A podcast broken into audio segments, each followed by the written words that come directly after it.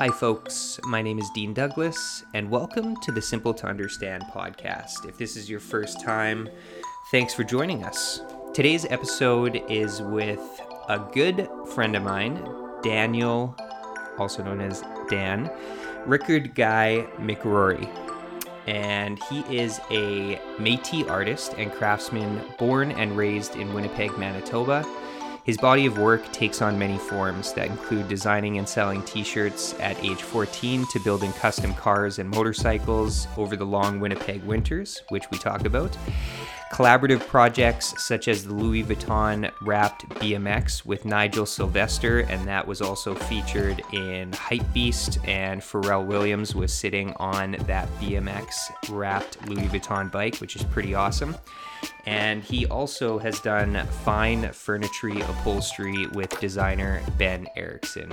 Links to all notes and everything that we talk about in this episode is also over at simpletounderstand.com. So be sure to check out his work as I've linked a bunch of his um, projects and and showcased uh, some of his work over there as well. So be sure to check that out. Dan also began working with shoes in 1999 as a cobbler. He worked as an orthotic technician for two years, spent some time in a cowboy boot and rope roper factory, and he built and ran his first shoe repair and custom leather shop in 04 in Winnipeg, then again in Brooklyn in 2011, and in 2013 co-founded the Brooklyn-based Knickerbocker Manufacturing. Dan's work has been featured in art shows and pop ups in Winnipeg, Vancouver, New York City, and Philadelphia, as well as magazines such as Vogue and Atlas Quarterly.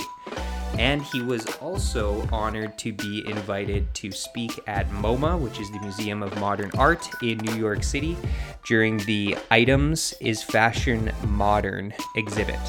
Now living in Philadelphia, Daniel continues to create unique one off pieces in collaboration with other businesses and individuals. And in this episode, we talk about many, many different topics. I've always enjoyed our conversations, and this one did not let down. I've wanted to have Dan on the podcast ever since I created um, a podcast. Uh, he was on my list of people that I wanted to make sure that we had a recorded conversation, and this one was um, exceptional. He is an absolute gem, and uh, I really, really am a big fan of his work and admire him as a, an individual as well. And um, this episode is also watchable over on my YouTube channel, so feel free to check that out. A link to where you can watch it is in the description as well. And throughout the episode, you might hear some background music or sounds, banging, etc. And uh, that is Frankie, his uh, his young little son, who's just an absolute cutie. And uh, so don't mind the noise. Kids just you know being a kid, having fun, and. And uh, feel free to watch the video. He's in the the beginning section and then also towards the end. He is so flippin' cute. I just want to eat that kid's face. He's so adorable. Um, and I think that's about it. We talk about um, entrepreneurship, we talk about travel, making big life changing decisions like moving to other cities, changing careers, etc. Uh, we talk about art and creativity, we talk about acting, we talk about many, many different things. So, without further ado, I hope you enjoy this wide ranging, enjoyable conversation with Dan McRorie. All right, Dan, we are live. Welcome to the podcast. Hey, thanks for having me, Dean. thanks for coming on. So, so where am I finding you right now? Where are you guys? Uh, so we are in uh, Philadelphia, Pennsylvania, um, and I'm just chilling on the living room floor with uh, the little Frankster, mm-hmm. and uh, yeah, we're looking forward to chatting. Yeah, definitely. Um, so I thought we'd just start we'll just kind of rewind the clock and start um, with just your childhood. And you grew up in Winnipeg, Manitoba. Right. And yeah. I'll just give some context uh, for people that end up watching or, or listening to this as well that uh, so my wife Jade is y- your cousins. You guys are Mhm. cousins, so that's Yeah. how we know each other and how we got connected originally. Mhm. Um, so what what was it like for you growing up in Winnipeg? Uh, that's. I guess that's a that's a good question. I mean, uh, Winnipeg is a you know a city in the Canadian prairies, um, and I think growing up anywhere probably is just like growing up anywhere. Um, I didn't know any different. It was just where I was growing up, um, and uh, one thing I've learned having you know, lived other places and moved around is just how unique of a place Winnipeg might have been to grow up. Mm. Uh, probably in that, um, you know, the the winters for for one thing. Um, also, growing up and being a kid. I mean, we didn't, you know, of course, no no internet, so uh, it was a city of let's say around 700,000, which is a pretty good sized city. Yeah. Especially even I've been in the states for a while and a lot of American cities are not that big. Yeah. And uh, it's but it was very isolated in a way. It was a city surrounded by nothing. I mean the, the next biggest city would have been Minneapolis, uh, 500 miles south. Or you want to go east or west, we're talking about hundreds of kilometers, if not over a thousand kilometers to the next biggest city. Uh, I wouldn't even count Regina necessarily as a big c- city. Yeah. Uh, and that's a six hour drive or something like that away. That'd be the next closest otherwise. But, you know, and so it was kind of, uh, uh, it was also kind of a different time where everyone in Winnipeg's from Winnipeg. Um, and also, so I've lived in some places where uh, you meet, especially New York, where everyone you meet is from somewhere else. So that is interesting, and people are very uh, different. Where I think, like growing up in Winnipeg, if someone was from Toronto, you were like, "Oh, you're you're not from here." I mean, you knew because it was almost, you know, without the internet and the cities being so isolated in Canada, uh, that each city almost had its own recognizable cultural, even visual um, aesthetic, and uh, uh, so I think unique. Uh, you know, each city had its own unique flavor. Uh, so being from Winnipeg, I probably have a little bit of that and don't even know it. yeah, totally. Didn't know it, especially at the time, and that's what I'm. That's what I mean. And sort of at the time just don't even know it. Yeah. Frankie's jumping in there. He's like, he's like, all right, you're rambling, Dad. Come on.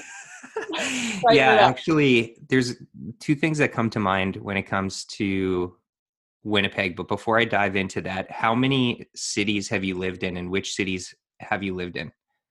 Uh, well, I lived in Winnipeg until I was 27, and then I lived in Vancouver uh, until I was 30, and like Vanc- Vancouver, uh, BC, and then I lived in uh, New York, um,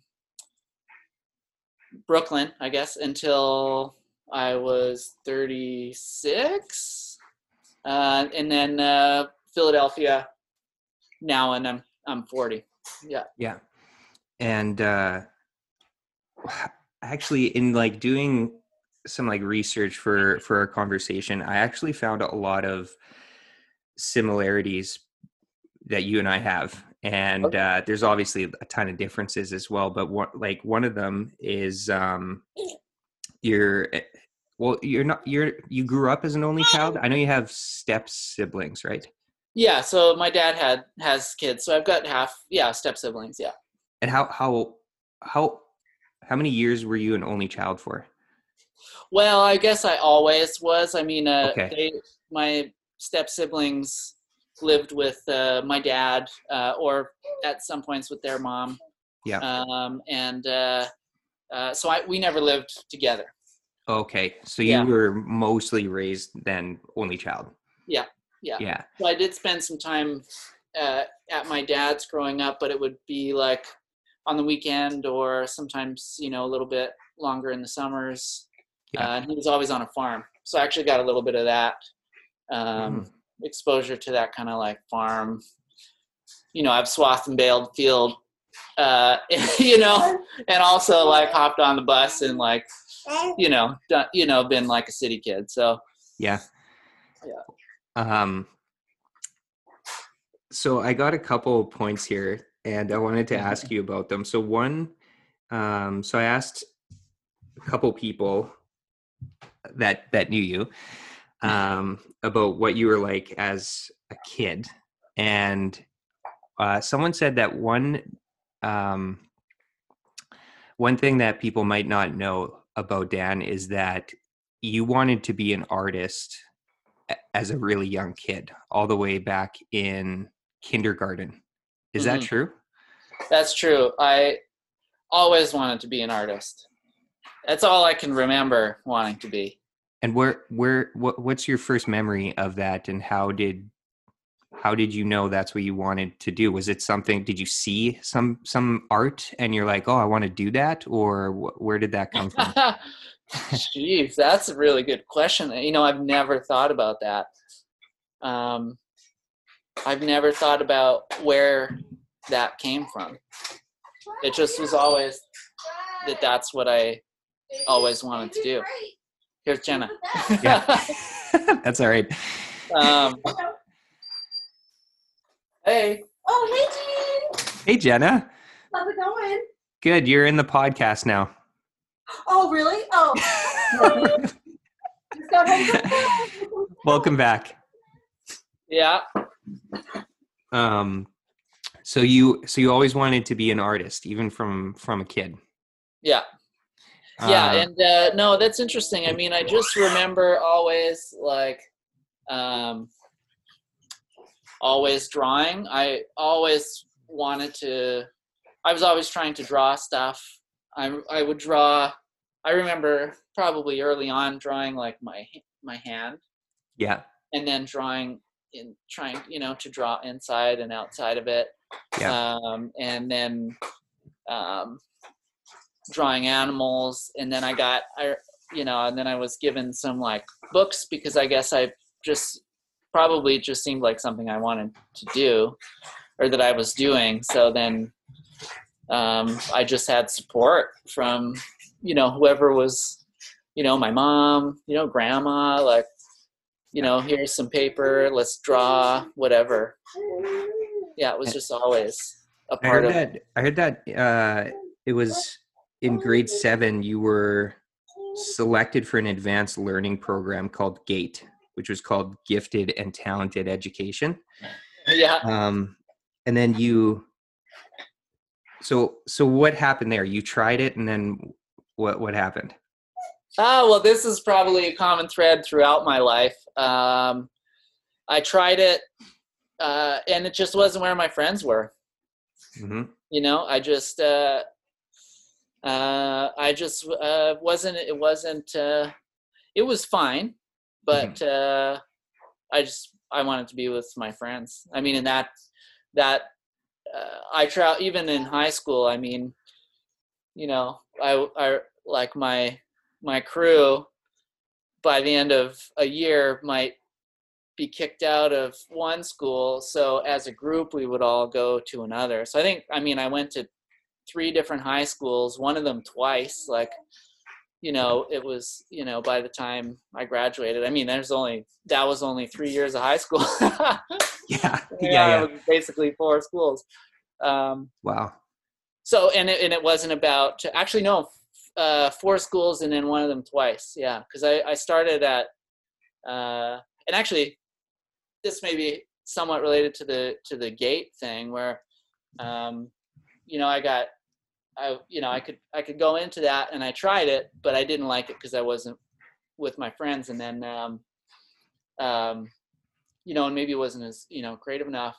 And then when i went from junior high to high school i wanted to go into um uh like an auto mechanics uh uh, course. So I went to a, a technical school, um, and again, just you know what, I was like, I think I don't know if I was there for a day, a week, whatever it was, and I was like, yeah, you know what, my my friends aren't here. What what am I doing here? Mm. Actually, I wanted to talk about friendship and relationships for a bit as well, because Mhm. growing where I was going with the similarity of you and I both being only children and growing up as an only child is you probably relate to this is that um, for me, I found that my friends were my family growing up because Yeah. I I also like you I didn't have I had cousins but they were not around my age. They were either a lot younger than me or they were a lot older than me.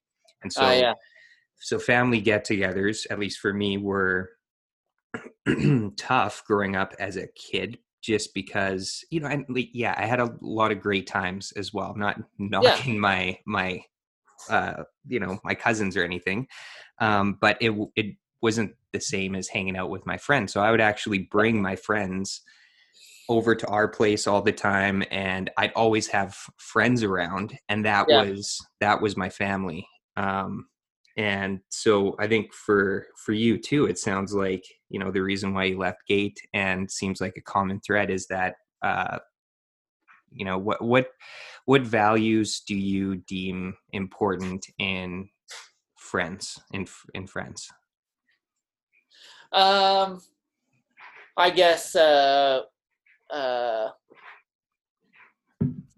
honesty, support, Mhm. loyalty. Uh, it is, uh, and I mean, it is something, and, and I can completely relate to that because it was uh, literally the same for me. With um, my my family's great, as you know, uh, but again, uh, but yeah, as a kid, I mean, my cousins were quite a bit younger, um, and then it was, you know, my aunt, my aunts and uncles, and and then me in the middle. So I was either sometimes I yeah I would bring friends with me, um, or I would uh, I would man the camera. You know, I'd be like I was the little video camera guy, because you know I I didn't you know there was there was either no kids table or it wasn't where I wanted to hang out and I you know in at the adults table um Yeah. it was a conversation I just listened to which as an adult I mean I actually learned a lot just sitting around listening to them especially cuz you know there was a family business uh you know so I actually like think I picked up a lot on that but yeah as a uh, you know I didn't get that as a kid Yeah, that's interesting. Um, and talking about having younger cousins, so I, I reached out to a bunch of those younger cousins, and one hilarious thing that that came back was that um, the nickname that they had for you as a kid. And do you know what that is? And can you explain what what it was? um Dan man Dan Man. Right.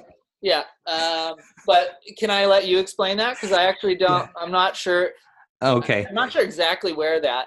So so I heard that it was you were Dan Man or Dan the Grand Man because you were a grand man and they were all children and so so they called you a man Dan the Grand Man and uh, so that that kind of just highlights just the age difference in uh. Yeah. and what it was like you know being with all your cousins you were you were the grand man to all the Yeah. children Oh yeah. Yeah. Totally. Yeah. I mean, and it is. Yeah. Totally. That's Sure. I mean, too I babysat half of these, half of the, you know, these, you know, now grown ass people. Yeah. Uh, you know, I remember walking Jordy around, changing his diaper. Yeah. You know. yeah Yeah. yeah It's it's crazy. Yeah. Um, you mentioned that you were you were going to take an auto mechanics course, but then it wasn't where your friends were at. Where you spent some time fixing up old cars, I've heard. Yeah. I still do. You still do. Where did that? Um, how how did you learn those skills if you didn't learn it from going to school? Um, I would say, uh,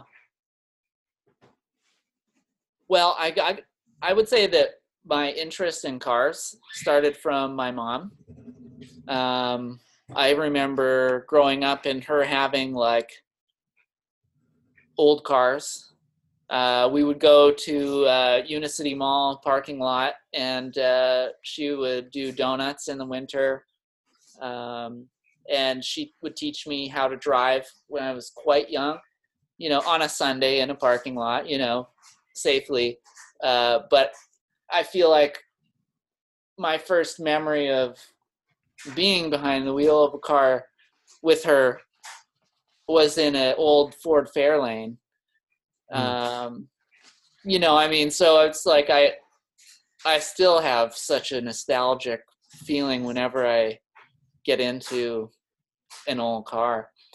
Uh, but it wasn't really until I was, I think about 21 or 22 that I got into actually having my own and, and working on my own cars. And when I did that, uh, a good friend of mine was a mechanic and we would just, we would just get pizza and hang out and do whatever work needed to be done on my car, his, her car, that kind of situation. And, uh, um, and then by the time, you know, and then it basically became sort of a thing where we were all of like my whole crew, it was all, we were all into cars and we would all just get together and fix up each other's cars and Mhm. um, spent a lot of time, a lot, a lot of time doing that in my twenties. And I just through through friends Through my out. friends, yeah, through my friends hanging out, yeah, That's amazing. That's Yeah, so yeah. good. no, it was, yeah, it was super fun, and it became a community. It started off as an interest, and then it became a lifestyle in the community. I mean, I still, I have, I have a '64 Valiant right now that I've done most of the work on myself, and uh, yeah, I love it. Um, I have a 1992 uh, Ford that's the newest car I've ever owned personally. Yeah. Um, and sorry. No, that's okay. So that's and then I mean we uh, our family car now that we have Frankie. I mean we have we have an Acura MDX. So that's like I get in that I'm like oh my god it's a fucking spaceship in here. you know I'm like I'm Yeah. like whoa. But, all this uh, all this technology, eh?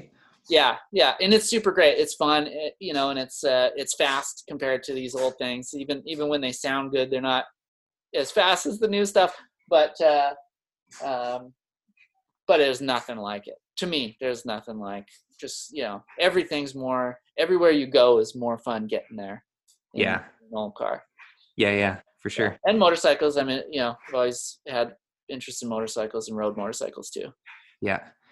Um, when you, I want to jump back to when you were a kid for a 2nd Mhm. Um, so I, I heard that you were a really good ball player growing up, and you were also a southpaw. So are you left-handed, i am yeah i'm lefty lefty? yeah. Um, that's interesting. I love I love playing ball. Yeah. Yeah. And uh and when you were 15, you were scouted to play baseball with the Manitoba League. And what what happened there? Um again, probably it just probably wasn't as fun. Um and I don't know if I was good enough maybe. Um but uh when I was quite young I played hockey too uh, like in leagues. Yep. And uh and I stopped because of the politics and the angry parents and i mean i think i was like eight or something and Yeah. i was like yeah no i'll go play scrub at the rink Yeah. um you know and you can keep your angry yelling parents to you know like that's not fun for me Yeah. i and then uh my uh All good. but uh, then yeah then i think ball was the same. I loved playing ball. It was super fun and and and challenging. And i remember going to the tryouts and it was very stressful. Um, and uh, yeah i'm not sure. I don't remember if i just wasn't didn't make the cut or if i didn't want to do it. Um, because it just didn't it wasn't you know it was too too serious too stuffy Yeah.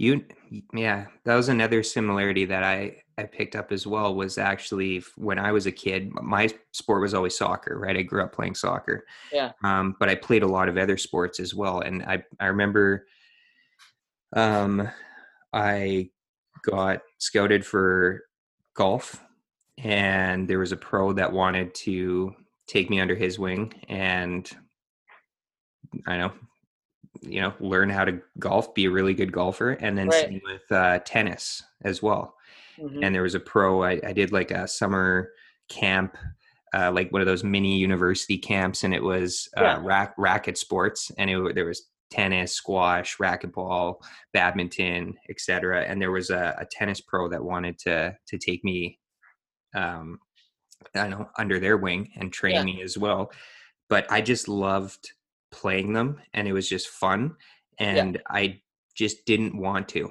I just didn't want to. Yeah.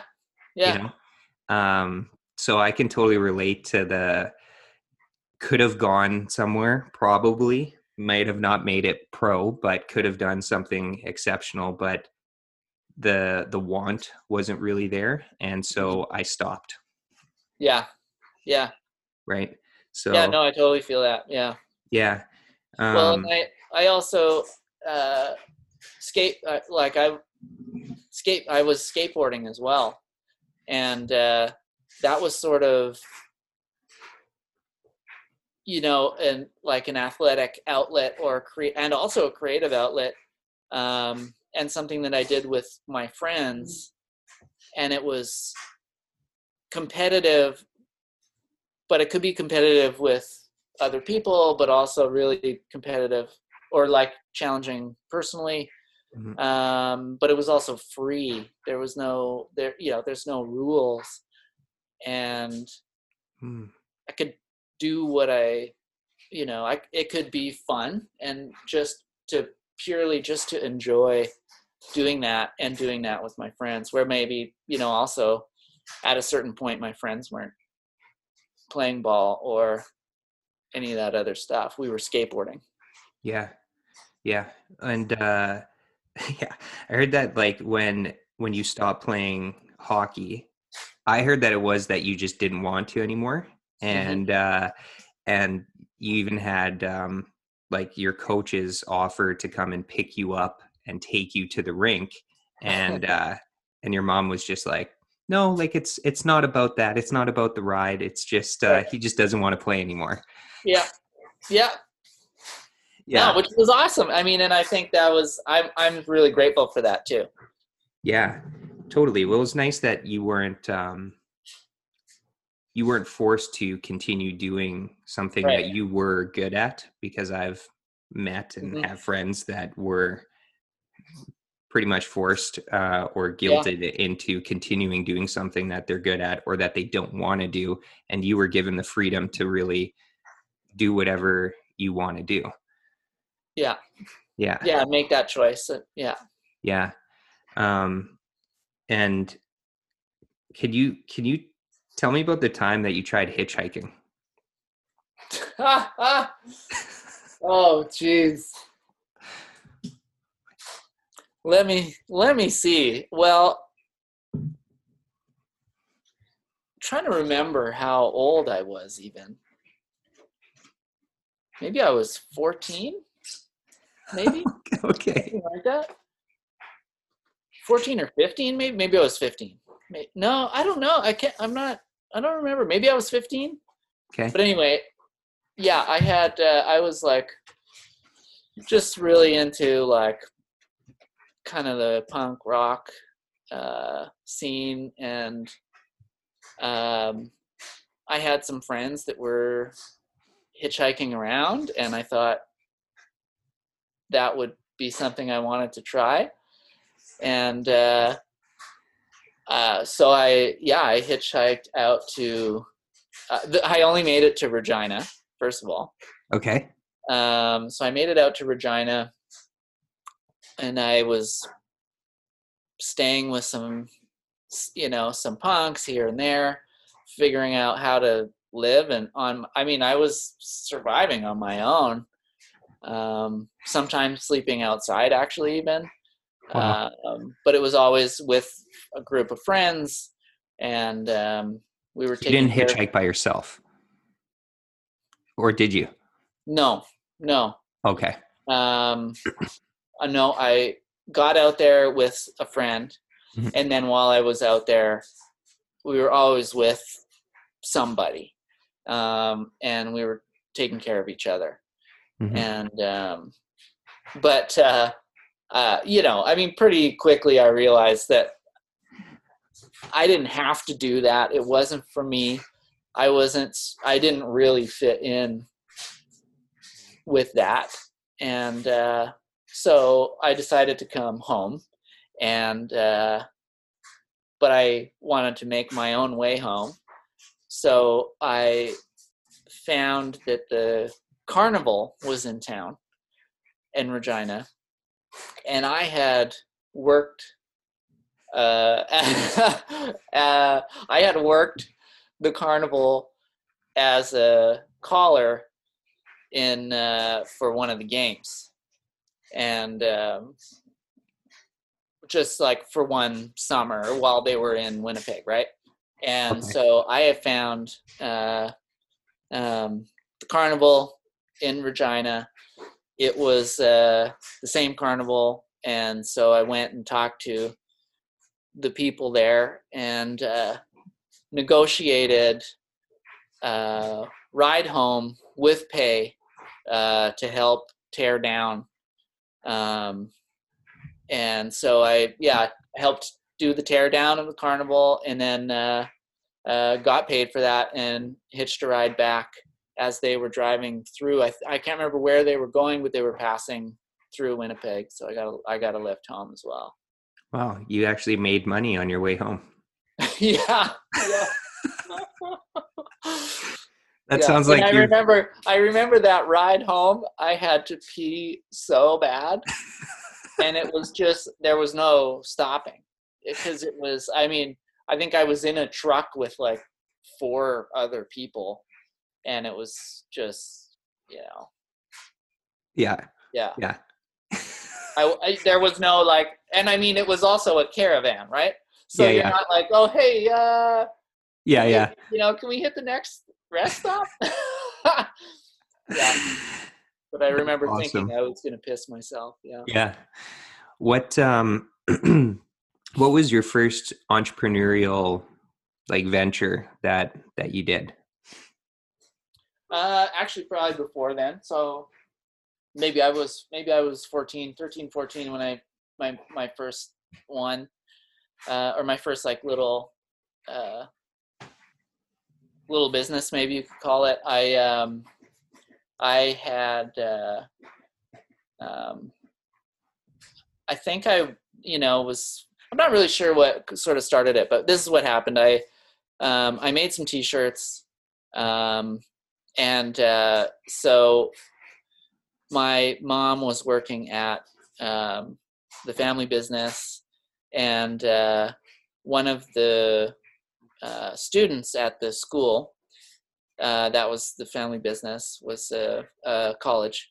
And one of the students was an artist and i had been working uh, some summertime uh, time out at my dad's and he was raising wild boar at the time. Hmm. and so i had been working with the wild boar and then i was also skateboarding and uh, so i had an idea to combine skateboarding with wild boar and so had this artist draw up a wild boar like a caricature of a wild boar with a skateboard. He even had a martini glass, which was kind of funny because I was like a little kid.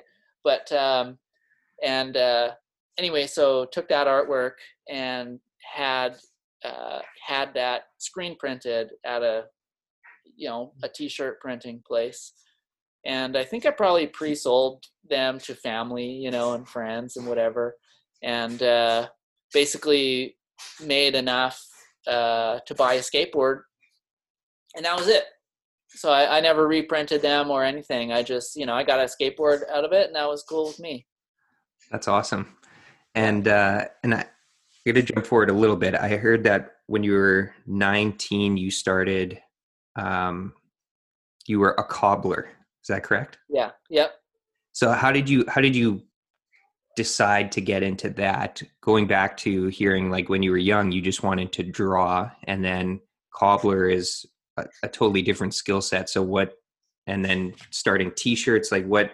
What was the switch from 13, 14 to like 19? Well, it's funny. I mean, this is how I see it. So I have been doing. I mean, I started working when I was young as well, and uh, and and uh, and I think, I mean, we used to laugh about how many different jobs I had and how many different, like the wide variety of things that I did. I would do something for a little while, and I would just then go, okay, that was interesting. Let me try something completely different. Like, you know, I mean, yeah, I I ran a main uh, like a little like a bar at a horse race track. I wrote you know drove a dump truck. I was a roofer. I worked at a suit uh, store like selling uh, suits. I did quality assurance at a telemarketing. Pla- I mean, I just you know like so many different things. It just um, Something else we have in common. ah, that's cool. Yeah. Yeah. And uh, but anyway, when I was 19, I was uh, you know I was still still into punk rock and probably had a mohawk or something at the time. But I was like always looking for something new to do.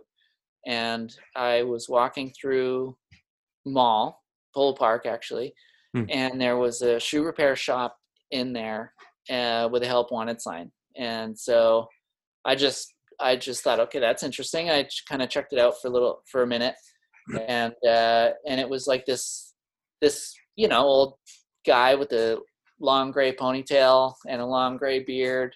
He had like these round, you know, uh, like spectacle glasses on, you know, uh, leather leather smock, and uh, um, I thought he was pretty neat. I thought, all right, well, let's check this out, see what's up. So um, I talked to him. He ended up giving me a job, and I uh, fell in love with it. So to bring that back to sort of always wanting to be an artist and going from drawing to cobbling, I uh, uh, I was lucky that the guy that hired me was uh, a craftsman. He was a true craftsman. He was like a second generation cobbler. He really loved what he did, and uh, not a not all those guys. Most of those guys don't. I mean, it's just a job. Uh, but he he loved it, and uh, I think I was just lucky to get in there with him. And um, I had also, from the time I was young, especially with skateboarding, like I I would wear a hole in my shoes from skateboarding, so I would take the leather patch from my jeans, and I would take that off and I would sew it onto my shoe, and then I would shoe goo over it, and then you know uh, so I would I would repair my shoes as a kid too, and then without re- realizing what I was doing, um, and then also too beyond that, I would go from I'd go to Value Village and get uh, some old man pants, and then I'd bring them home and I would cut them into shorts, and I would split the inseam and sew a tie into there and change the shape. Um, I was so I was modifying my clothing too. So I think that's also being an artist. I- just feel like any any sort of way you're creatively thinking and, and using your hands to manipulate something is is an art form. You're changing something from one thing to another is is a, is an art form. Yeah. Even now, I'm doing uh, home renovation and uh, you know tiling a wall is an art form. I mean, you know, any of this stuff. These, you know, I think half of these guys don't even see what they do as art, but I I look at it that way. Yeah. Yeah. Totally. And and how long were you uh, a cobbler for there? Well, at that shop, Or or well, Well, I'd so, say you're yeah. you're still a cobbler, right? Well, I, thi- I mean, I guess it's sort of a trade that I have that I think Yeah. I'll probably never lose now. yeah. Um, but I did that for over ten years. I mean, I I had uh, I worked uh, with him, and then from there I went and I actually ran a Mm. shop uh, by myself, um, and until that owner sold that shop. Um, uh, and there's a funny story there. So I I uh, um, I had the opportunity to buy that shop. Yeah. And I think I was, oh, geez, 19 or 20. I mean, I you know I barely just like started doing this stuff, and um, but I was now running a shop, doing all the books, ordering all the materials, doing all the work. And I remember my grandfather saying, "Well, you know, you why maybe you should buy this. You know, you don't you're already doing you're already doing it." You know, and I thought I was like, "No, I'm too young. I can't I don't want to be tied down, you know, to like, you know, owning my own business. I'm like I'm a teenager, you know?" And I was like I mean, and then uh, you know, it's funny cuz then like I was uh um, I worked at other shops and did a handful of other things, but then I opened my own shop uh, when I was 24, uh, and realized that that was, uh, you know, I mean, um, that his advice was good, but I had to get some life out of the way first, uh, be, because uh, he was right. That was my freedom, but I thought it was going to tie me down Mm. you know because i went from that to just working for other people again for another four or five years Yeah. you know and i learned a lot from that but i you know You also uh, learned what you didn't like, and then Totally. you, you could Yeah. figure, or you figured out that you could create your your own and make it your own, and actually get freedom from that. yes yeah yeah Yeah, I'm going through that process right now as well, so I'm learning that that as well. Yeah, Mhm. yeah, and uh, so I heard that that business was called These Boots. yeah these boots these boots uh cobblery and custom leather And can you can you um there's one story that came out of that actually was uh you designed is it a skate for a girl and I'll leave it at that if that jogs your memory. Do you know what Yeah. what that's about? Can you just can you share that um that story and how that came about? yeah so that was uh so it actually was the through a friend of a uh like family friend um there was a girl that was uh um missing um a part of her arm and uh and she was uh she was playing i, I don't know if it was ringette or hockey but uh uh one of those and uh sports and and she was kind of getting to an age where um, the coaches it wasn't really a good idea for the coaches to be in there with her alone and and like tying up her skates um, and so it became a real um, difficult uh, situation because she couldn't uh, um, get ready with everyone else she couldn't do she just didn't wasn't you know that sort of like was a barrier between her just uh, being able to sort of uh, do that with everyone else, like everyone else. And so I was just presented with the opportunity to think about a way to uh, modify her skates uh, so that she could do that herself. So I just I just put ratcheting snowboard bindings on her skates so that with one hand she could um, put her skates put the you know she could uh, put the ratchet strap in ratchet those things i mean she could tie her skates tighter than anyone else out there Totally. you know with those things on there you, i mean and fast you know put that on you're out you're out she could be the first one out there Yeah. uh, so yeah anyway that was fun that was really fun project. Yeah. Thanks for sharing that. You were able to give her independence. right That's what she was she was uh she was needing, especially around that age, right? So you were able Yeah. to help help support with removing that barrier. Mhm. That's so cool. I love that. I never heard that story, but that's oh yeah that's so good. Um what uh so you you were in Winnipeg up to uh what age and what and then you moved to is it Vancouver? Yeah, Vancouver, British Columbia. I was in Winnipeg until I was 27. And And before moving to Vancouver, I also heard that you were in acting as well, and you took acting courses through the family uh, college as well. Mhm. Yeah. Um, what what what was that like? What did you what did you love about getting into acting, and what sort of stuff did you do in in acting? Well, I mean, I love there was so there were so many things that I loved about it. It was it was just also a real nice break, um, and uh, just a sh- uh, it was like shifting gears into some other creative outlet. Uh, I had opened the shop in tw- in when I was 24, um, and it was just to give you a little bit of perspective on it, I was, it was just me. Um, there were two storefronts on the main floor, and the second floor was a two bedroom apartment.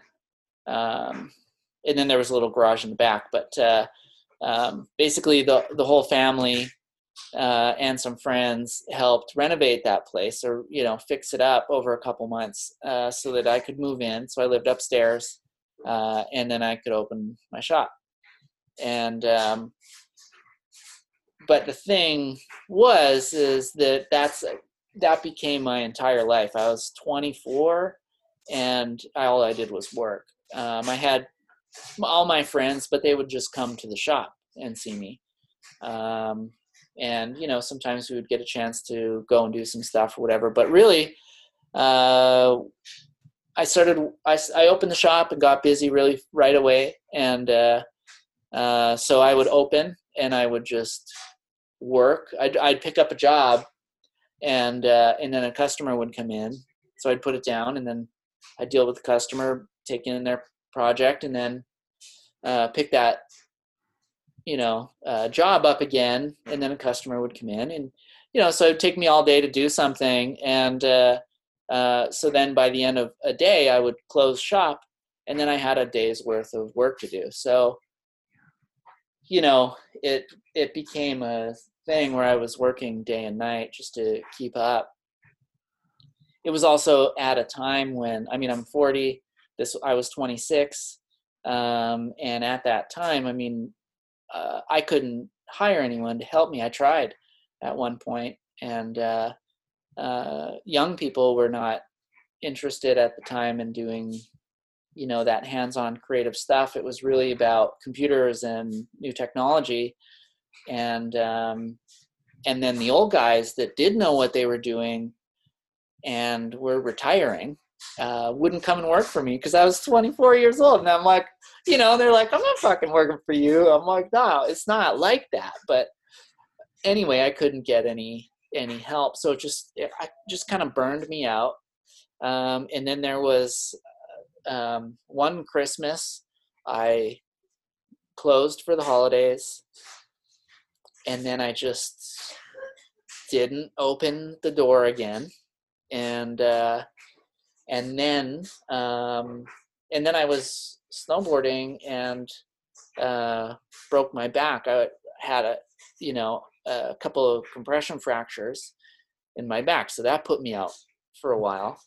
Uh, so next thing I knew, you know, I had closed for Christmas holidays, and then it was a couple months later till I was back on my feet, and uh, and I was like, you know what, I just I I was just so um, burnt out from the just that twenty four seven thing that I just was like, I'm not, I'm not.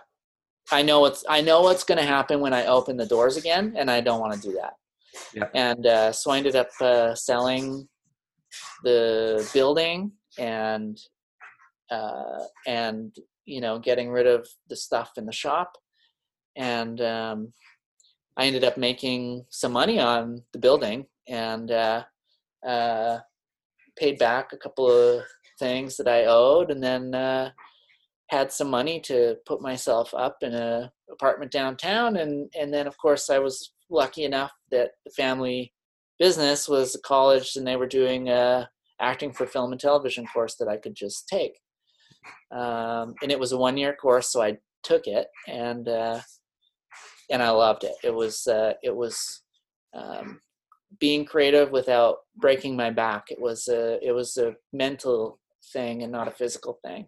Mm. And um, and it was also, I mean, I think like this is funny, but I feel like the the things that you learn to be an actor or to like you know emote is that you you have to learn about yourself and emotions. And it was like it was like really some life changing stuff that I wasn't expecting. It just it was just I mean I still feel uh, I still live with a lot of that stuff that I learned um, and uh, um, and so it just sort of was something that you know I really I really enjoyed, and then I ended up with an agent out in uh, Vancouver Hmm. uh, through that, uh, through some you know some auditions. And I mean, I I went and tried out for that uh, to to get that agent, um, and I had done some student films and stuff in Winnipeg, and then. Uh, and then when I was out in Vancouver, I did a lot of like auditioning. I did a Tim Hortons commercial that never was aired. Yeah, Awesome. yeah, yeah. Uh, For- where I had to jump in a lake, actually. Yeah, For, for anyone that's outside of Canada that might end up watching or listening to this, Tim Hortons is a really big chain across Canada, and I think now Yeah. they're in the states. I think. yeah. There are some in the states, yeah. But There I mean, are, I guess like if you were on the East Coast, it'd be like a Dunkin' Donuts, you know? Yeah, yeah, yeah, yeah. Yeah. So that's a big that's a big deal. It didn't It get aired, very- but that's still a big deal. Right. Yeah. Yeah. Totally. Yeah. Yeah. So it was, you know, it was cool. And then I did a, you know, an art film that really like uh, was pretty special. But, um, but you know, while I was doing that, I was uh, uh, then also back uh, wanting to make art. And uh, in Vancouver, I had a studio where I was making art, and it, you know, just because of my experience, um, I ended up doing a lot with leather, um, and it was it was wall art, uh, but I wasn't drawing, but I would be collaging and painting and stuff with, uh, you know, leather and um, yeah, all kinds Yeah. of stuff.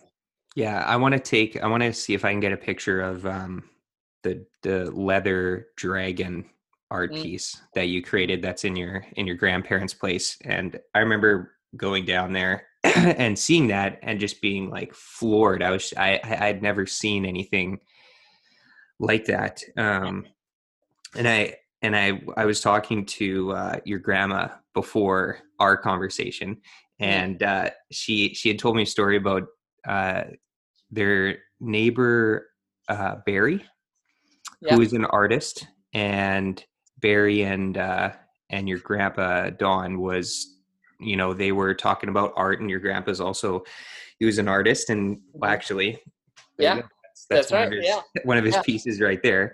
Yeah. But they, Here, check it out. There's one right there. yeah, Where, where, there you go. right there. Yeah, right there. Yeah. Yeah, we got one like that in the hallway too. Yeah. yeah.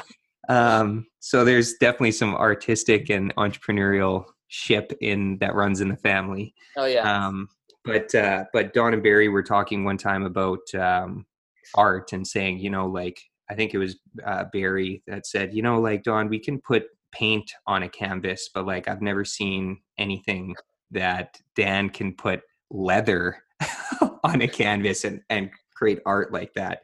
So I definitely want to put a link to that in in the show notes because it uh, kind of speaks volumes to what what we're talking about. You, and you need to vis- visually see it. It's uh, it's beautiful, and I guess thank that you probably got a lot of literally like hands-on experience from modifying clothes at a young age to also modifying um oh just being a cobbler as well right and you and Yeah. what what is it about leather that you liked working with like why choose leather over something else Uh, I think it was just it's really versatile and really pliable as a material. It's uh, um, uh, it's it's difficult. Um, I like sometimes tedious work. Uh, like I love doing tile work for that reason. Or Mhm. um, there was a piece that's at uh, um, your in-laws, a couple uh, uh, at your in-laws' place there actually.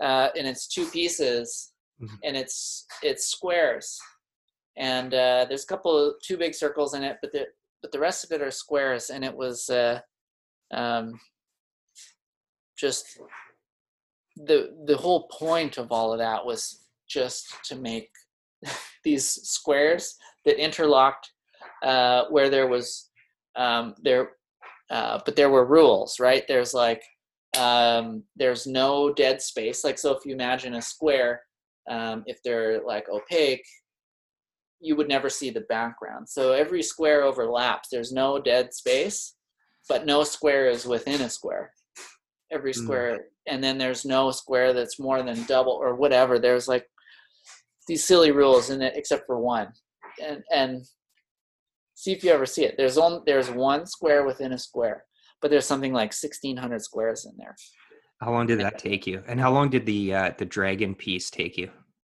oh geez i don't even remember i, I could i didn't log hours it was just so it just uh um it's just so tedious i mean um you know and the dragon was the first one i did actually it was the first one ever uh, That's insane. yeah uh, and i mean to just to give reference it's about the size of a door you know yeah, like front door huge. It's huge. um, and uh, and you know you're doing it with little tools like where the end of that tool is like a screwdriver right so um, so very tedious work yeah. um, and that that uh, one with the squares i mean it starts with a drawing so i drew those all of that and then transferred that to a transfer paper and then transferred that onto the leather and then carved it into the leather so it was about four different uh, Steps. steps well yeah like basically redoing it four times to have that final Wow. you know piece and then Yeah. And did you have art uh, exhibits in uh, in Vancouver? I did, yeah, I did. Um, I had I, stuff in a couple of uh, uh, group shows. Um, I did also get a couple art grants uh, to make art, um, like as awards, um, and then and then I had a I had a solo show uh, that had nothing to do with leather. Actually, it was a um, it was I had done a little thing for a group show that was an origami uh, piece, and the the theme of the show was that group that group show was like mint, it was like minty, you know, so like whatever whatever that was. So I used like these pastel like blue and green paper to make these cranes, and then I had an idea I wanted to. There was a fam- friend, family friend whose son was like um,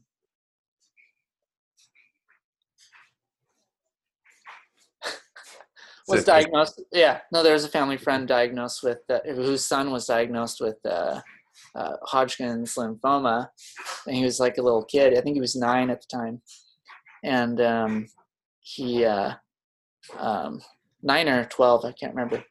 Um, but he, uh, I had heard about this story about um, uh, like uh, Japanese culture about the uh, the um, gift of a thousand cranes, and it was uh, um, uh, you know, if you the, the crane is a mythological creature, has has some mythological um, abilities, and it, it can grant you. Uh, you know, wealth or uh, long life or cure for illness, and uh, um, and you can, uh, if you make a thousand cranes, you can be granted that wish and uh, so I kind of thought, well, this might be a great idea for um, an art show, and also to uh, do some, you know, try and you know do something. So I I folded, uh,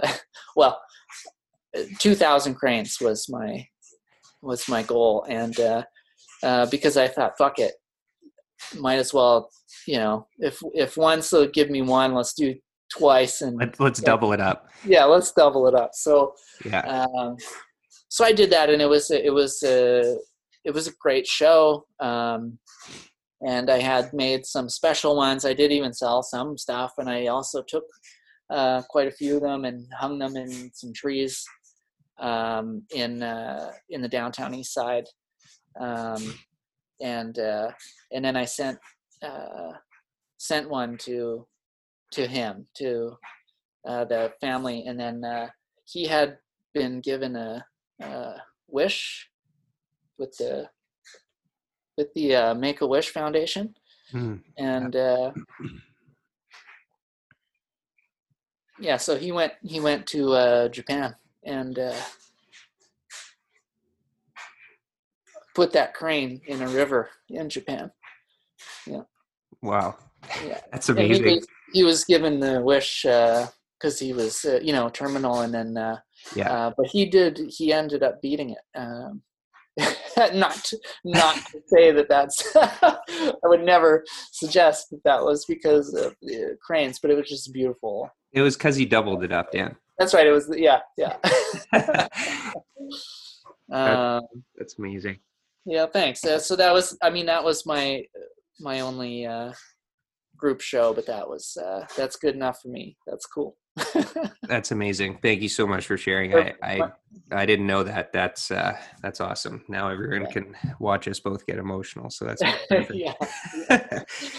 um well actually talking about acting and and you were talking about what you learned through like and I was talking to a friend actually recently because that's something that that I also want to get into more is is acting and you were talking about how you were able to emote a lot of different emotions and how that's carried on and you know definitely like a, a skill that will just help you in life as well and i was also talking to a friend not long ago about um, we are talking about business and and running a business and um, i was i was talking about encouraging more business owners to uh, be more playful Oh yeah. and uh and he's like oh that's very interesting. Like why why do you think that? And and part of my answer was actually going back to as i was talking out loud i kind of solidified some thoughts and was able to connect some dots and it, and it came back to um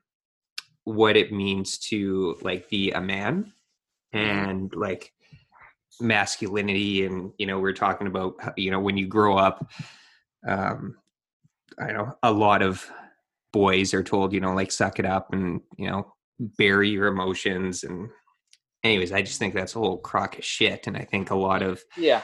a lot of uh like young young men and men i think could be uh i know could live a lot more fulfilling rich life if you actually allowed yourself to feel whatever emotions you need to feel not just sadness or if you need to cry or whatever but Mm, you know like let it come let it go and then you'll feel a lot better afterwards not bottling things up mhm. and uh, that's definitely something that I really admire about you is that you you definitely wear your heart on your sleeve and you're Oh yeah. not not afraid to uh, you know get emotional and uh, so thank you for sharing that beautiful story I really well, thank appreciate you. that. Thank you.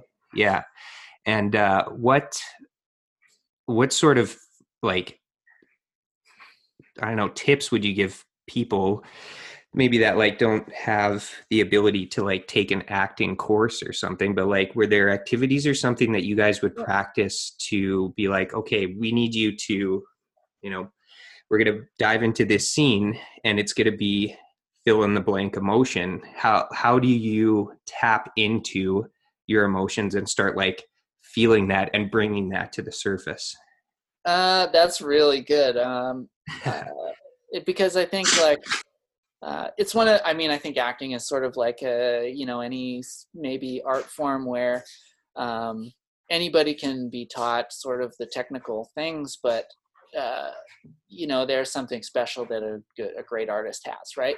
Yeah. Um, but the thing about that I think that anyone can get from this is that it's like or what I was like, wow, this is this is the this is it, and this is why it was so life changing for me. Is it was uh, it's communication. That's all it is. It's um, so you have to listen uh, because you can't feel or react. It's about communication and reaction, right? And so uh, when we're talking, if I'm not looking at you or listening to you, you know, I can't properly understand, first of all, what you're trying to say. Um, and then also figure out a way to react to you and respond in, in a way that I want to get my point across. Uh, and so it was really just these like exercises in uh, looking people in the eye Mhm. uh, and not saying anything, you know, and listening and just being like present with people. Um, you know, because uh, yeah, I mean, a, a life is full of subtleties, and if you're just, you know, like living in, with the broad strokes, I mean, you're missing all you're missing all the good stuff. You know, it's it's uh, it's the little things, and it's just. Um, yeah, I just think um, it made me more um, uh, made me try and see more and and like learn more about anyone uh, it, about communicating with people. Like i want to know how you're feeling. You know? Yeah, yeah. Yeah. i think the uh that that's been something that i've been more aware of too especially through this weird time of covid and everything is actually just um like being more present. And like now everyone has been given permission whether they like it or not to actually sit with themselves and their thoughts and you know deal with whatever they've been putting off because they've been going at whatever life pace uh, they've been going at and doing whatever they've been doing whether that's you know the most important thing that they should be doing or not i, I don't know but um i think just that that importance of like awareness and living in the present moment is so key because i think a lot of people spend a lot of time either thinking about something that's in the future or in the past and Mhm. uh and not spending enough time in your day being present so Right. thank you for that reminder that's like yeah that's so important that's really Yeah. good yeah um thanks and that i think that's something that anyone can can do whether or not you even want to go into acting or not is just Oh, check yeah. in. just just check in and be present and Yeah. and uh be there with yourself and then also be there with your partner or whoever else you're you're with right Mhm. and not be thinking about something else yeah yeah yeah yeah that for sure um what uh what gives you the courage to try new things Hmm. I don't know. um,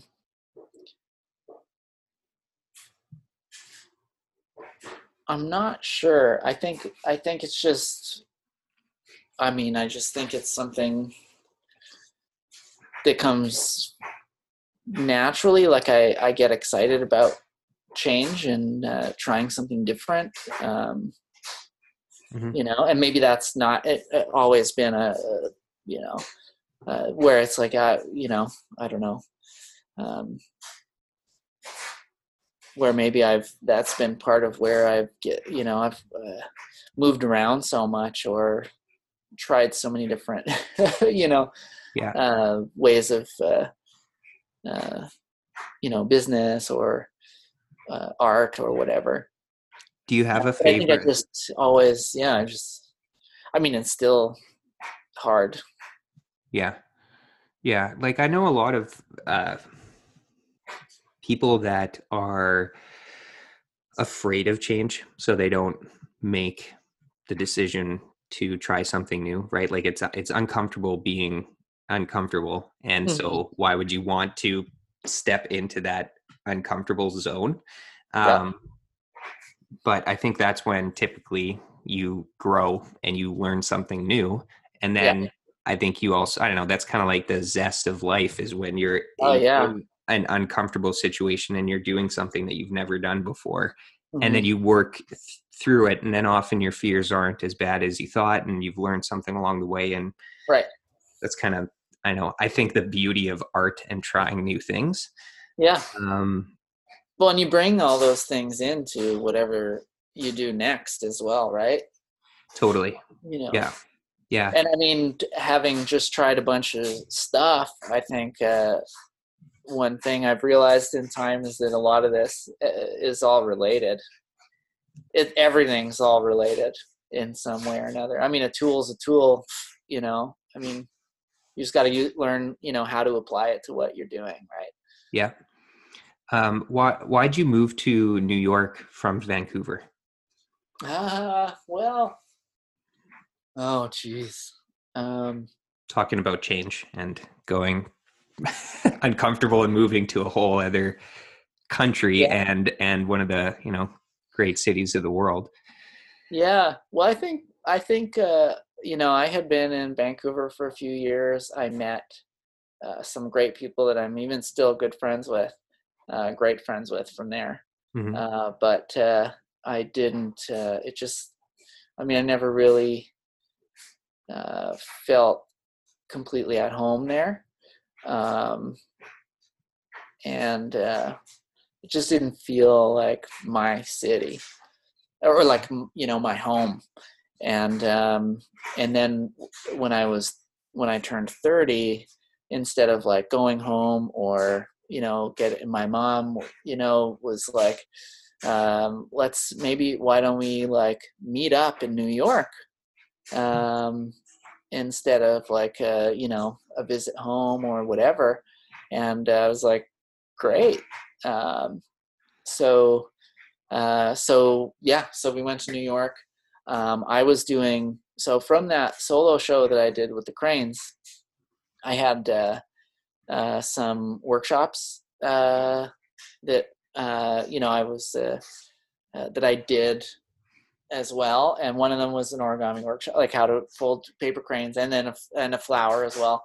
But then I also I was doing shoe stuff out in Vancouver as well and so I did a moccasin making workshop, um, and then that caught on, and I became that's how I made a living out there at, at, at a certain point was doing these workshops, um, but then I also was like making, uh, you know, I turned it into sort of like having like a little line of them, and that I was trying to sell at some shops. So then when I parlayed our trip to New York into uh, a scouting trip um, for my moccasin brand and uh, so uh, we toured around new york and brooklyn um, to all these cool shops and i had made these little um, you know these little line sheets uh, for my shoes moccasins and uh, and tried to you know get uh, you know shops to stock my stuff. Um, and then also while I was uh, while I was there, I was going out on my own because I was from coming from Vancouver, where you know it was three hours earlier, and so and my mom was only one hour earlier from New York, uh, so you know she'd go, she'd be in bed, yeah, at whatever time, and then I'd be like, all right, well, I mean, I'm I'm going out. So I so I was going out and then also just like meeting people and having fun and and doing you know uh, my own thing.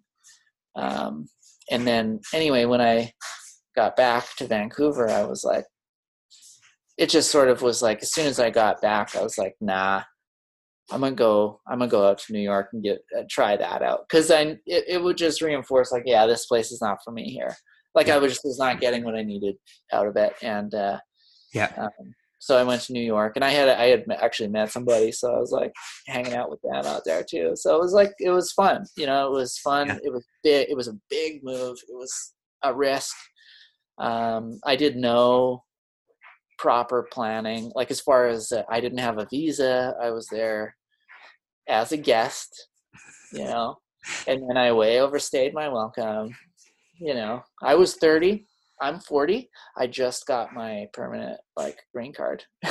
Yeah, yeah, um, yeah. You were there for uh, a little bit over six years Yeah, in New York. Yeah, in New York, yeah. and so So, yeah, um, see, I want to dig into like how how do you make a big decision like that? Um, but I, it's so hard to articulate because we've done the same. Like we've moved, um, Yeah. you know, away from Winnipeg, and we're in BC as well. We're in the Okanagan, about a four-hour drive from Vancouver. Mhm. Um, and you know, I've like I've talked to people that are just like, how how did you move? Like, how do, how do you know when to pull like a big life change like that? Like, we changed our careers, we changed uh, where we live, we moved away from family, and you know, like you got to meet new friends. Like, how how do you do that? I don't know like the answer other than like Oh. lifestyle. I think also uh, at least for for us, and feel free to add your two cents to Mhm. this as well because I think it would be it'd be helpful for people. I find that a lot of like Winnipeggers tend to stay in Winnipeg, and then you know they travel to a lot of different places, but they end up coming back to Winnipeg. Um, and uh, I think lifestyle was one. Um, for me too, I think like you know family is very important. Um, but how much time do you spend with your family compared to with either your partner or whatever and you can't i mean you can't make everyone happy and you know it's really great the 1% 2% whatever even if it's a really cl- like close family like you guys have a very close family Mhm. 10% of like your overall time is spent with with them but your other percent of your time is so much larger as you get older and you're an adult and now Mhm. you're living your own life you can't you can't just be as physically accessible because i got this other life and goals and things going on that i that it's my life and that that's what i Mhm. want to explore and do and i know there's pros and cons and there's sacrifices that you give up and uh and everything but like how how have you um i don't know been able to like make big moves um to other countries and then even be in a situation where you can't physically visit because you've overstayed your your visa. How um like what's some of the self-talk that that you have like told yourself in going through those like lonely tough times? Like how did how did you i don't know keep going? Uh, I think it's I think it's just uh, um, really like about priorities and uh, where you are in life at the time. And I Mhm. mean, things that I thought I would never do uh, or feel I feel now uh, just because I'm older or something has changed. I mean, um, so I think when these big things come up, it's it's a um, I feel like I'm open to opportunity, and uh, and when something good comes along, I want to really take a look at it. Mm. And I think that the decisions are just about where we are at that time. Like, you know, um, my decision making on these big things is so different than it was. I mean, I have a whole different set of responsibilities. Um, it's not just me anymore. You know, it's me and Jenna. And then uh, it wasn't just me and Jenna. Now it's me and Jenna and Frankie. You know, um, you know, and then it's also, you know, we have business, we have a home. There's also um, just different uh, needs. Like, um, you know, I think when I was younger, it was really, uh, you know, I wanted to, you know, I was like, uh, I didn't know if I could do what I needed to do in Winnipeg. And then I went to Vancouver and then I was like, I don't know if I can do what I need to do in Vancouver, you know? And then I went to New York and I was like, wow, what can I do in New York? And, uh, you know, and then, you know, it's, uh, you know, and then, and then I was with uh, Jenna and it was a partnership and, you know, okay, cool. Let's, let's see what we can do in Philadelphia. Cause that was another opportunity for Jenna out here. And then, you know, I mean, it's just, um, uh, but I mean, really, regardless of how many of those different things are piled on, I mean, we're making, we're still making big moves and big life decisions for sure. You know, I mean, we're we're not we're uh, um, yeah, we just uh, um, decided we were going to buy Jenna's grandparents' house. Mm. Congrats. Thanks. so that's up in Boston, just south of Boston. That's in Braintree, Massachusetts. Yeah. And uh, so, um, and this is just happening. I don't even know. I don't know if you knew that, No, no, I didn't. No. No. but uh, yeah, and if, you know, this is brand new, and Yeah. uh, um, but you know, there's a lot of uh, reasons for that. So, Mhm. um, family is one of those, and uh, it's it's just an opportunity for us to get into this house here and to be uh, closer to some family. Mhm. Um, it's Jenna's family in this case, and uh, um, when you're talking about you know how we spend our time, I mean we pretty much when we have that time is we go see my family or we go see her family Mhm. um, and I think this is a great way to um, have Frankie close to some family, but also be able to spend more time with other family, both her family and mine, Yeah, for sure. uh, because we're not splitting that time up anymore hmm uh, in that way, in that Yeah. same kind of way. Yeah, for sure. Yeah.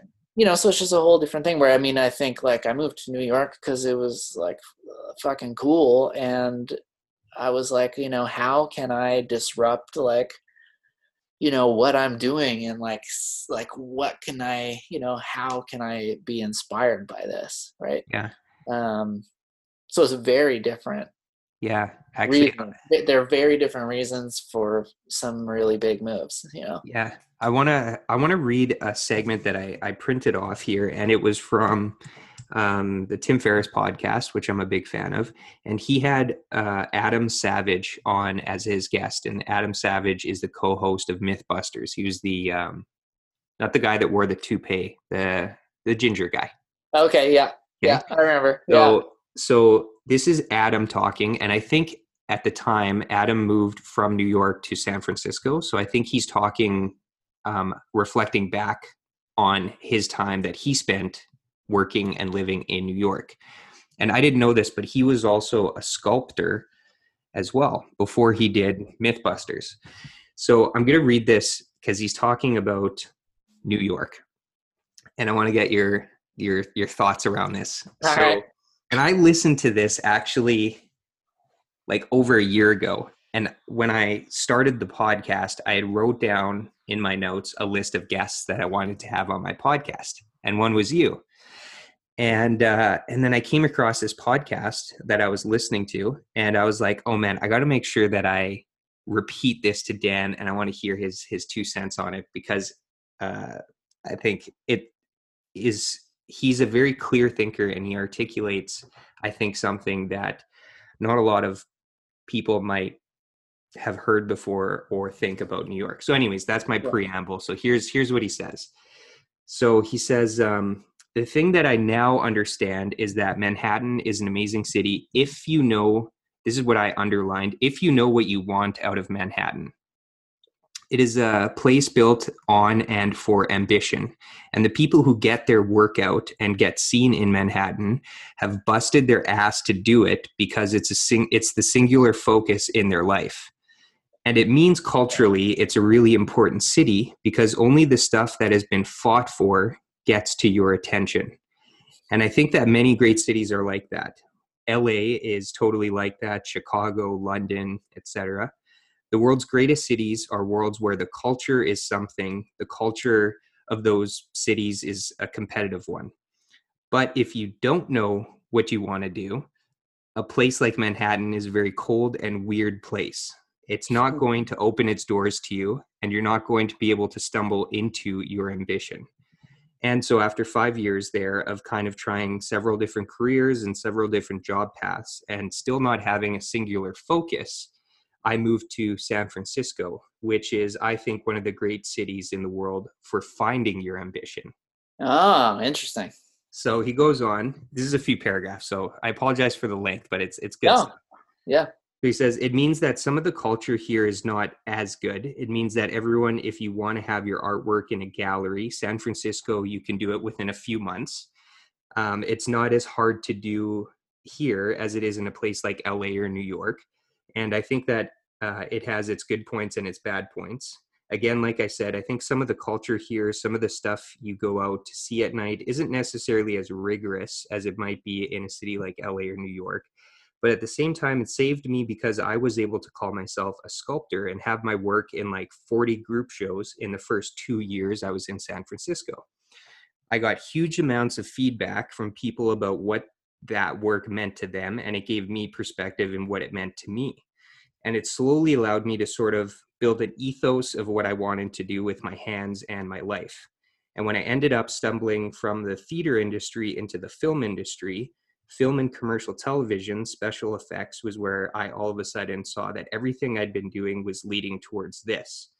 Like, this was an industry in which all of my excitement and creativity and passion and drive could be pointed in a singular direction. And so I was like, oh, I'm going to give everything over to this. Mm-hmm. So that's the section that I thought was really interesting. And I wanted to hear your two cents about what he what he had to say about Manhattan and the culture and um, what you want if you know what you want and what and if you don't know what you want. Yeah. Wow. All right. no, that's good. I mean, I I I like that, and I think I think there's a lot of that that's really. I mean, you know, there's nothing not true about that for sure. Mm-hmm. Um, and I think that it is a place where, I mean, I you know, it's a it's a place of doers. People are there for a reason, and it and it is true. It's you know, um, people are there for a reason, or you're just fucking around. Um, and the thing is, is that it's kind of a place where I remember feeling like all of a sudden I popped my head up, and it had been three years and all I'd been doing was working. You know, I mean, you got Coney Island. There's like, you know, I mean, I think I'd been to the beach once. You know what I'm saying? Yeah. And it's uh, uh but it was like, it's a very open place.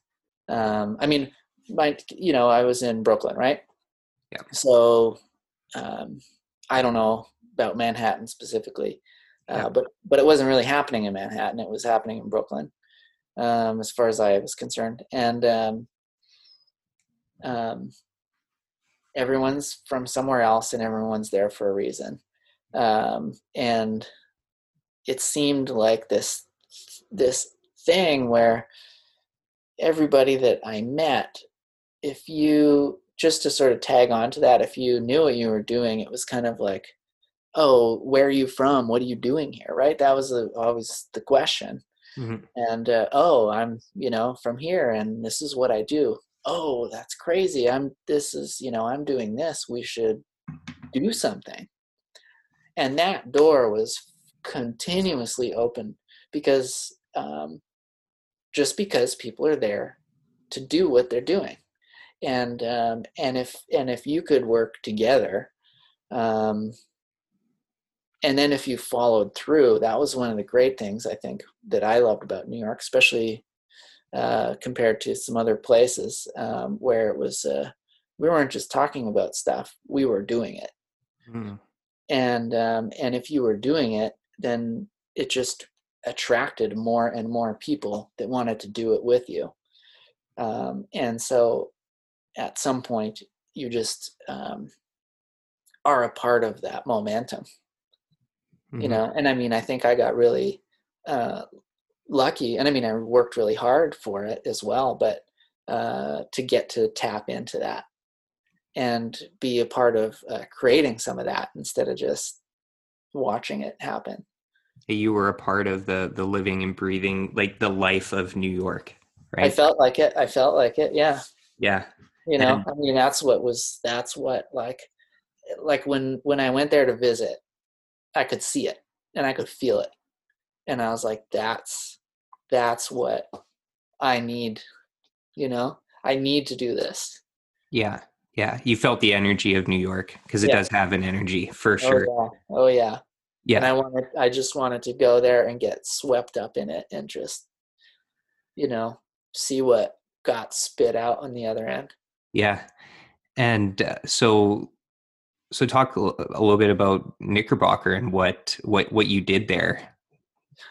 Yeah, well that was really doing. Yeah, yeah that was a really special thing for sure um, uh, and because i got there uh, didn't really know what i was going to do um, but i was doing the moccasin thing and so i actually you know tried to sort of like keep some of that going Mhm. um, but i had uh, learned how to make shoes in vancouver as well uh, and of course i had you know shoe repair background uh, and i also wanted to always be an artist right so um, so I got to New York, uh, Brooklyn, and uh, and then I ended up uh, in a studio, small studio, and uh, I um, found uh, on Craigslist, which in Canada would be like Kijiji, yeah, uh, but I found uh, I found a shoe repair shop that was closing down. Uh, I didn't have any money, right? So I, I just I called them up and I said, hey, um, let me know when you have to get rid of everything, and I'll come and get it. You know, just keep me in, you know in mind. Um, anyway, he was like he was like, oh, I'll sell it to you really cheap, whatever. I'm like, nah, uh, it's cool. Just let me know when you don't when let me know when I can come and get it. And uh, um, you know, he wasn't too crazy about that actually. But then he phoned me back a little while later and was like, hey, look, you know, I'll give it to you for this much. You can come and take whatever you want. And I said, you know what? Actually, I'll come and get it for free. Like I won't even charge you to come pick it up. Like I'll clean out your space for free. yeah, And, uh, but just let me know when that's what you need, you know? Yeah. Yeah. And he ended up hanging up on me, which I mean, yeah, rightfully so. Very And, New uh, York, eh? Very New York. Oh yeah, yeah. So, uh, yeah. So anyway, uh, next thing I knew, and I think it was maybe a couple weeks later or something, I get a phone call and he's like, uh, he's like, yeah, yeah, this is the address. Come and get it. So I went, and um, it was literally like he opened the door uh, and left. Yeah, never saw him again. Opened the door and left.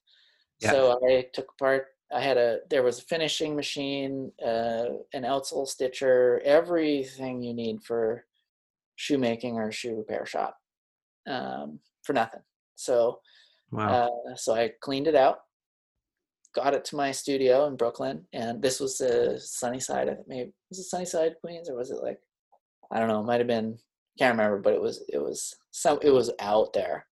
yeah, Um, and uh, like I had to rent a U-Haul or something. And uh, anyway, got it back to the studio. So I had, so I set up uh, a shoe repair and shoemaking shop uh, by appointment because it was in a studio in in Brooklyn. It wasn't like a retail space on the street somewhere. It was you know, and uh, and then I also uh, turned it into like a sometimes gallery. So I would have uh, friends that were artists, and we would do these collaborations and parties. So um, it would take some of their artwork, or they would do something on some leather, and I'd turn them into some shoes or whatever, and that would be kind of the thing. We would maybe like have a raffle uh, for the for the collaborate collaborative piece, and then their artwork would be up for sale, and then it would just be like a party. Um, I I would even get like sponsors, like I had Sailor Jerry sponsor my parties and stuff like that.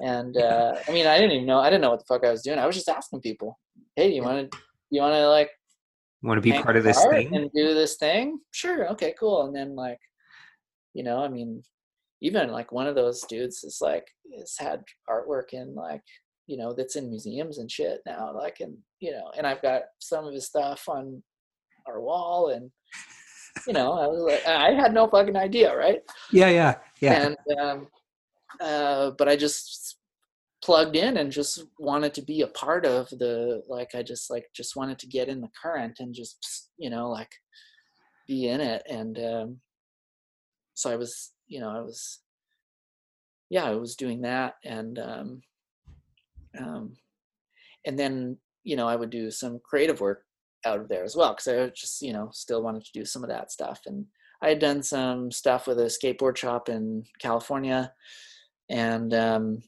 and we had done a video uh, that ended up going like being on Hypebeast or something and uh, and then some uh, some kids from San Diego had a little shop in uh, Williamsburg and they were just these scrappy scrappy kids. I mean, they were like 19 and uh, dropped out of like NYU, like living upstairs from this like little shop that they had where they would they were making uh, like having stuff made, um, but they were also like uh, sourcing vintage and repurposing clothing and doing like really cool stuff. Anyway, they saw the um, the thing that like the Hypebeast thing, and then got in touch with me, and uh, I was like, I don't know, you know, whatever. And uh, but I wanted to meet these guys and see what they were doing, so I went and I realized, oh yeah, they're on some shit, and uh, um, and there was a couple of them, Taylor Spong and Andrew Livingston, that were really like the standouts there as uh, um, you know the kind of like uh, the ones that were really doing doing it. And um, uh, Taylor's a super gifted maker, um, like uh, just as he, you know he can make anything. He's he's uh, just like um, just fucking awesome. And uh, and AJ is like a um, just like a super creative design and and like uh, you know biz whiz kind of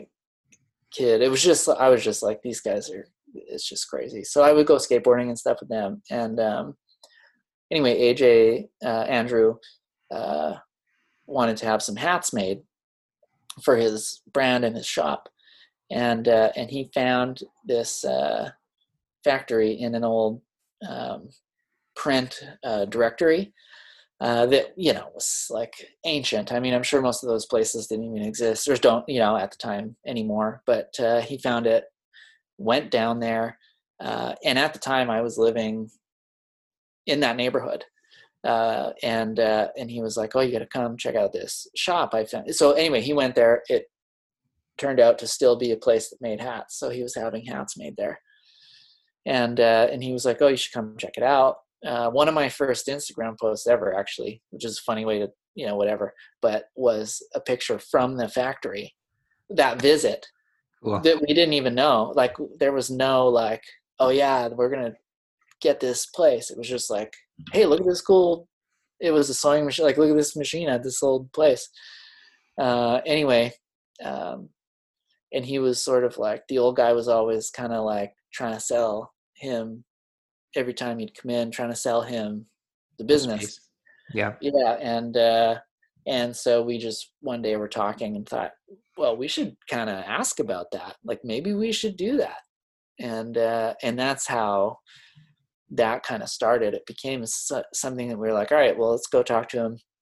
And then another guy that uh, AJ worked with, uh, Kyle Mossolder, he, uh, um, he came along for that discussion as well. And he was sort of like, um, uh, I guess he was like his studio was uh, like um, his lease was coming up or something, so it was an opportunity to sort of take this on. Because I mean, uh, it was eight an eight thousand square foot space.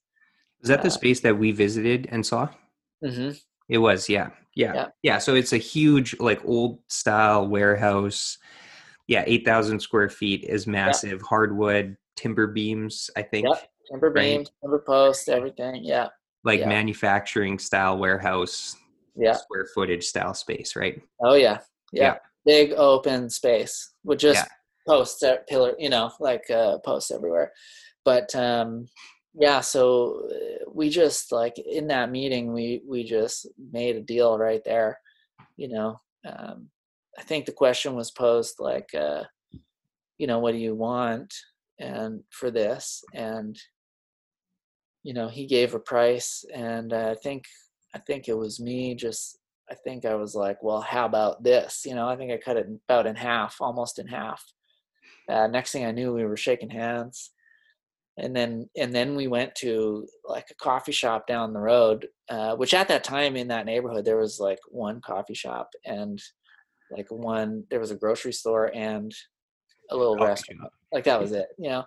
And um and we talked about it and we're like yeah okay well let's we're gonna do this so we went and like wrote up a little contract and like we went back and you know said okay we will take it for that but we also want like we got i think we got like oh we had to talk to the landlord um and uh, because of course uh he we were we were buying everything in the space and uh uh, but we didn't want to move it. So sort of the deal was that if we can get a deal with the landlord, we'll, you know, pull the trigger. Um, and so we got we got the space for basically what he was paying for it, and we got like a couple of months free to build it out. And uh, so I mean, we ended up just almost not by chance, but just like it was like a gift, you know. Um, to, we got 8,000 square feet at pricing that was totally ridiculous for New York. Um, and, you know, and so then we just, you know, um, we just put all the sweat equity and, and, uh, guerrilla style, like we just got in there, we cleaned it out. We, we did so many dump runs. Um, you know, sold some stuff that we could and cleared out the space. Um, and then we blueprinted it and figured out, okay, what do we need? You know, set up our shop. And then we started, uh, well, we built a, a mini ramp. Uh, so one of the first things we did was build skate ramp. Yeah. Uh, yeah. And, uh, and then we started renting out other like space to other makers and designers. Um, mind you, there were no uh, the spaces weren't uh, they were separate like this was your space but there were no walls or doors or anything it was all It was pretty open. much pretty much open Yeah. and uh, so it created in a way this really interesting community of makers and designers uh, and creative people and artists and all kinds of stuff Yeah, you created like a maker space. Right? yeah yeah Yeah. which Yeah. to be honest all we were trying to do was uh, um, sort of like basically like create a free space for us to like kind of continue to run our own businesses and actually when we bought the factory we thought okay this will be a good this will be the side hustle that pays for the space so that we can kind of you know do our continue to do our own thing Yeah. uh, but then it really quickly just uh, took off as far as uh, the business goes. I ended up putting every, all my stuff on hold, uh, and then ran the uh, private label manufacturing. That's what it started. It didn't. It wasn't a clothing company for a little while. We were just making hats for other people, Yeah. uh, as like a factory, as a manufacturer. Yeah. And uh, and then it was uh, uh, so there was this dude Felix who stayed on from the old owner, and uh, he taught us how to make the hats. And it was me and him and uh, and Kyle, uh, and we would fulfill all the orders in the beginning uh, ourselves until we then also created a really great community of uh, of makers that were our that became like our our crew, our sewers, and know, Yeah. Yeah. Yeah. And did you guys also do a Kickstarter campaign for Knickerbocker as well yeah, yeah, we did, yeah, we did Yeah. that for the factory, yeah, for the Yeah. factory? And it was successful, right? Just yeah. Just you you, Yeah. you hit the goal. Just yeah, barely. And I mean, it was also that was a real learning experience too, because it was a lot of work actually to do that. Yeah. Was it tough And- with the fulfillment side? Like after you you were, you were like, yeah, I did it. Oh god, now I gotta like fulfill all all these order orders. Is that the Yeah. tough part? That was the tough part. Yeah, Yeah. that was the tough part. I don't even remember, uh, you know, how successful we were at that. Um, but I remember being like, oh, this was like, was this worth it? Because we kind of, it was almost like taking on a project and getting paid up front.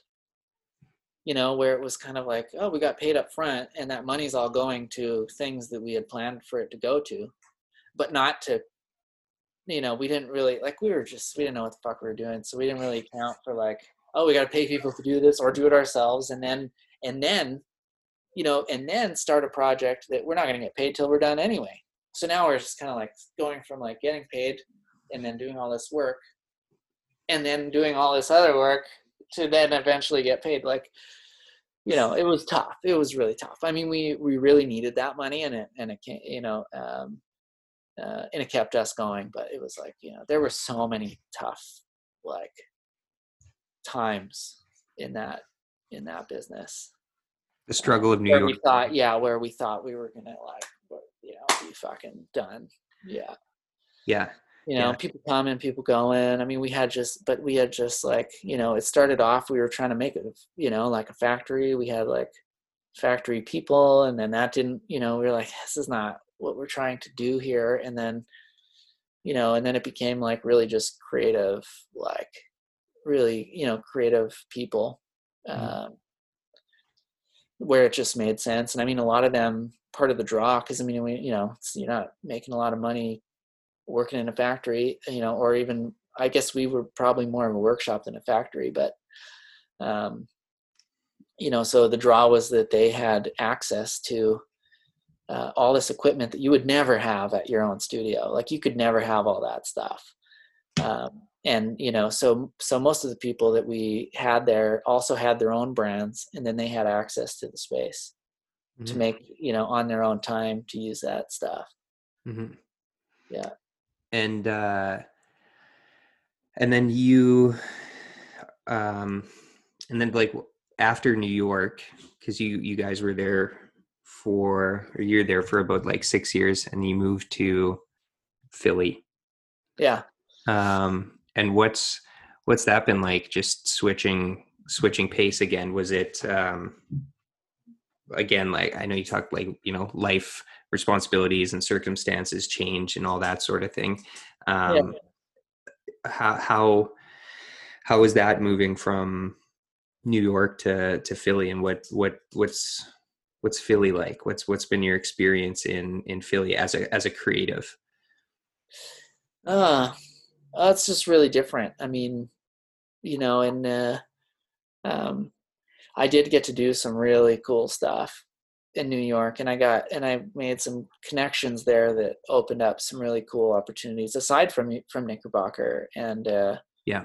you know where i got to you know um yeah be a part of some cool stuff. I got to make some oh, sorry. Oh no, yeah, like a um, um, one of the one of the cool things was the was the BMX bike I did with the with Nigel Sylvester with the vintage Louis Vuitton and you know fully wrapped that. Um, I got to do some workshops at MoMA, like the Museum of Modern Art in New York. wow You know, Yeah. like that's crazy. yeah and uh, you know, um, and then like, and I met uh, Jenna there, and actually, uh, Jenna started a magazine a long time ago, and uh, I was in the first issue of her magazine, and we met at my first shop, my little shoe shop, uh, for that uh, piece in her in that in her the first issue of her magazine. that's amazing. I didn't know that.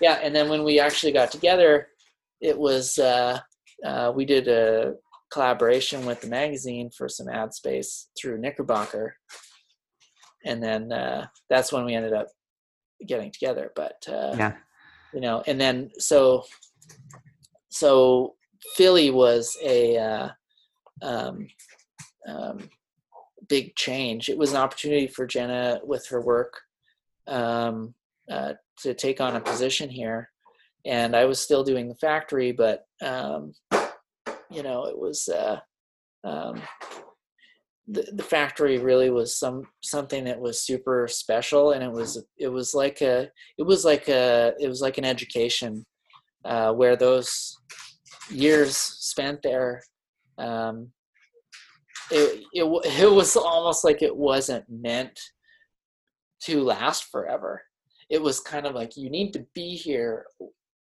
go through this and learn this and then go and and do something with it because it was too intense. It was very like, um, I mean, I think like one, you know, it's really like I think about the people that were there with us and how like I feel like it just it affected what we all did from there. You know what I mean? Like it was like this like almost like this incubator or like a launching pad for like uh, people to come and like you know go through that and then like end up doing something.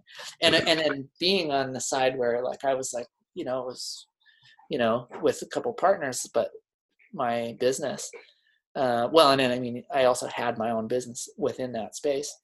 Um, you know it was like uh, I was, was starting to really feel when this opportunity in Philly Philly came around that it was like I needed to start separating myself from that space anyway. Like I wanted to see what, like where else I could, you know, go uh, with that. Yeah, Um, it was a and so- chapter, right? It yeah, was it was like a chapter. it was yeah, a chapter. yeah, Yeah. and um, and then it just was. Uh, um, we came out here. We checked out. We didn't know anybody. We, you know, uh, I had been here once before. I don't even remember where I actually like. Now that I'm even here, I don't remember where it was that I came when I did one time come here. Like I don't even know what part of town that was. Like Yeah.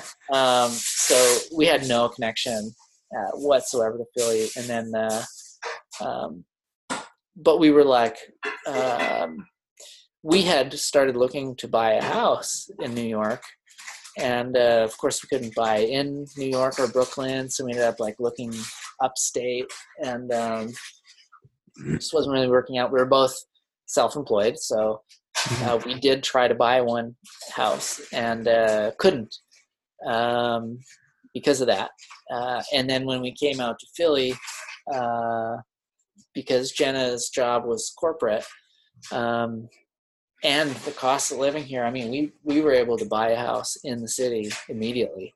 So Yeah. that was kind of like, all right, this is gonna like, you know, level us up here a little bit, and uh, and it's like a new chapter. Um, uh, mind you, I still had the factory for about a year, year and a half, actually about a year and a half, uh, while being in Philly before uh, our lease came up on the space, and I was like, I'm out. Um, and we ended up actually everything shut down at that point. Yeah. Um, and then once I was like completely done with that, then things really came alive in Philly for me, you know, Mhm. um, because I felt I was split. I felt like I was split up. Yeah, you you you were able to give your whole self and dive into where you are right now. I felt the exact same when we moved to uh, to here to Penticton because I was working still through remotely at the place that I worked at in Winnipeg for a couple Oh, months, yeah. and it was hard for me to I don't know, just like let myself fully immerse into here and get and get my business started and look for opportunities out here because I was still tied. I still had responsibilities to uh, in another city for another place that I work at where it was I, I know exactly that that feeling that it was just like you're split. Yeah, yeah, Yeah. Yeah. totally. Yeah. Yeah. So yeah, so it was. Um, it was. It, I think it was a longer transition than uh, than it needed to be, just because of that. You Mm. know, but I Mhm. was able to maintain some, you know, like those good relationships there. Yeah, like I still do. Uh, um, you know, I work with a furniture designer in New York. Uh, Ben Erickson, his company is Erickson Aesthetics, and and the furniture is just like Stunning. it's awesome.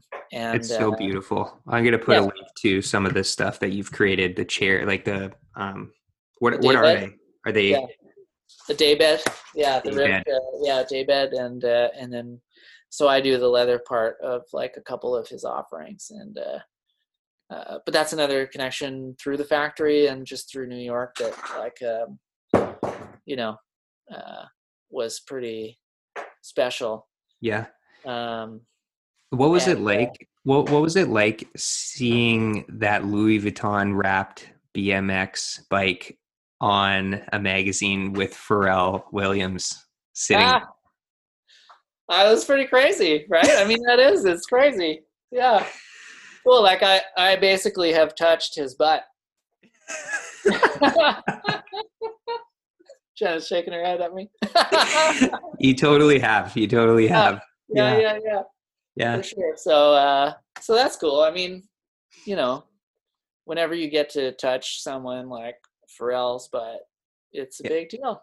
It is a big deal. Yeah. What? No, uh, no, yeah, I mean, it's cool. It's cool. It's Yeah. really cool. I mean, it makes me, uh, it, but it's funny. I mean, it is really again about uh, priorities and things changing. Like that was way bigger a deal to me than it would be now. You know, I think my motivations are very different. Yeah. Even now, you know, I mean, that's cool, but cool is what it is. You know, for like, yeah, I don't know. There's a time and place in it, and yeah, I'm I'm super glad I got to dig into that. What? uh What's the best piece of art you're you're most proud of? You can fire off multiple, but if if there's one that really stands out to you that you're like, holy shit, I worked so so hard on that, and I'm so proud with how how it it came out. What what's uh what's one that stands out?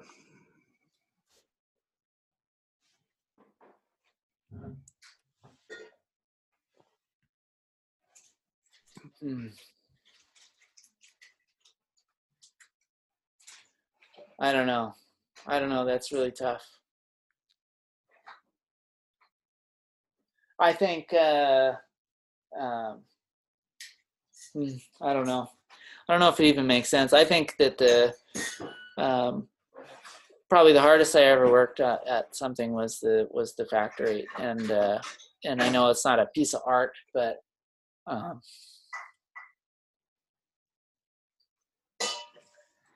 I don't know. There was a certain uh, culture there, uh, and uh, a way that we all uh, worked together and shared.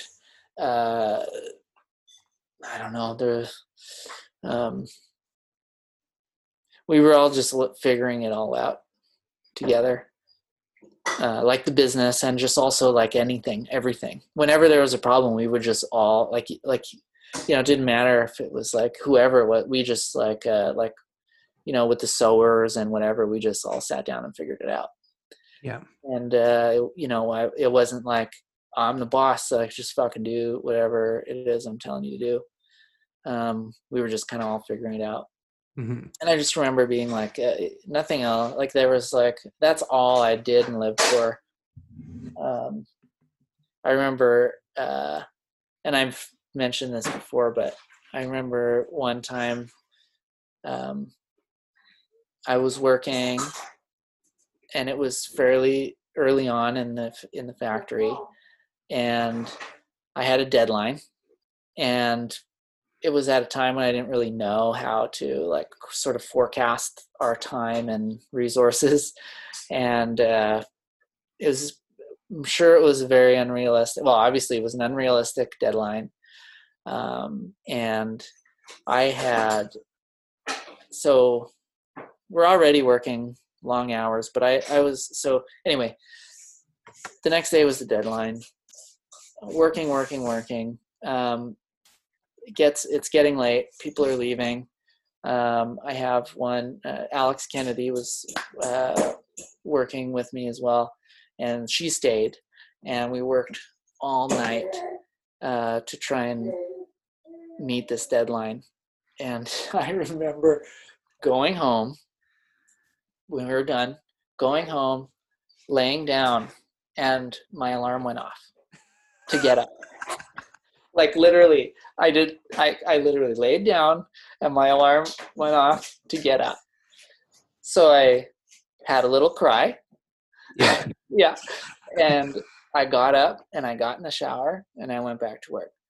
And uh um and so it was i don't know. It was just one of those things i'll never forget.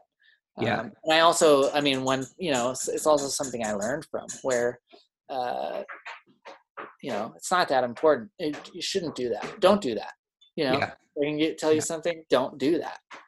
Um, it's not that important. Um, Yeah. It's just a deadline. You're not saving lives. It's not a big deal. Yeah. Uh, but it was very. It's just like nothing was more important than what we were doing Yeah. at the time. Like nothing. You know. Yeah. Yeah. And our, you know, and just like, yeah, and and just that that was like the culture there, like that, you know, that you know, Alex stayed and was like, "Nah, I got you. Let's do this." You Yeah. know, and, and it was, and it was just like that. It was like that. People like I think back to like, fuck this, the crazy shit that we did, and that like I can't believe these people did that with us. Like, like fuck, wow. What Yeah. a s like they have sacrificed so much just to like be a part of that that I just I'm like wow what Yeah. It was a Yeah. special, special chapter for sure for everyone Yeah. involved. It sounds Yeah. like. Yeah. yeah and I mean I think about like art and I love art still and I I you know I always want to keep making stuff but uh the collaborations are really where it's at to me that's the most that's the that's the most rewarding stuff and I- and that that place was just a massive collaboration Yeah. you know that was no one's big idea i mean uh my you know my grandfather would say ideas are like assholes everybody's got one. You know but it takes people to make it happen and be a real thing. Yeah. Oh, I love that. Um, what does art mean to you?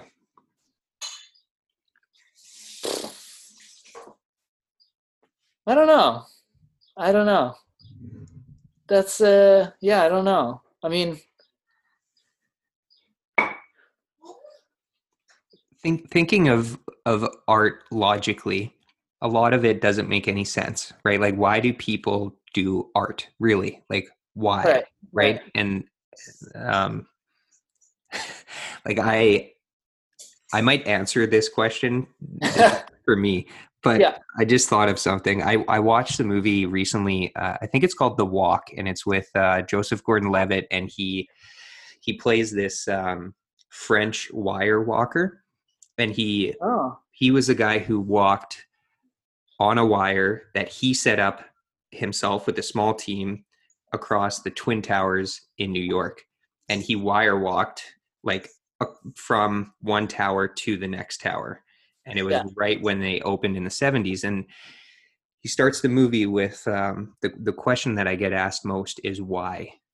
Why do I walk the wire? Why do I do what I do and yeah. his and his answer is basically he feels the most alive when he's doing it. It's living. It's not fear. He feels the most alive when he's Right. actually doing that. So his answer is like life. And i guess like for artists like why do they do something? Or what does it mean to them? It means it means life. It means it, it gives them life. I don't know if that's if that's a an all Well, yeah, and I- answer but No, I think I think that's cool, and I think you know he's doing something that is a life or death situation, and so that you know would be very, you know, um, I I totally get that, and I think to say for myself, it, it it's more it's not as much about feeling alive as feeling like um, it's what I'm what you're supposed to be doing, like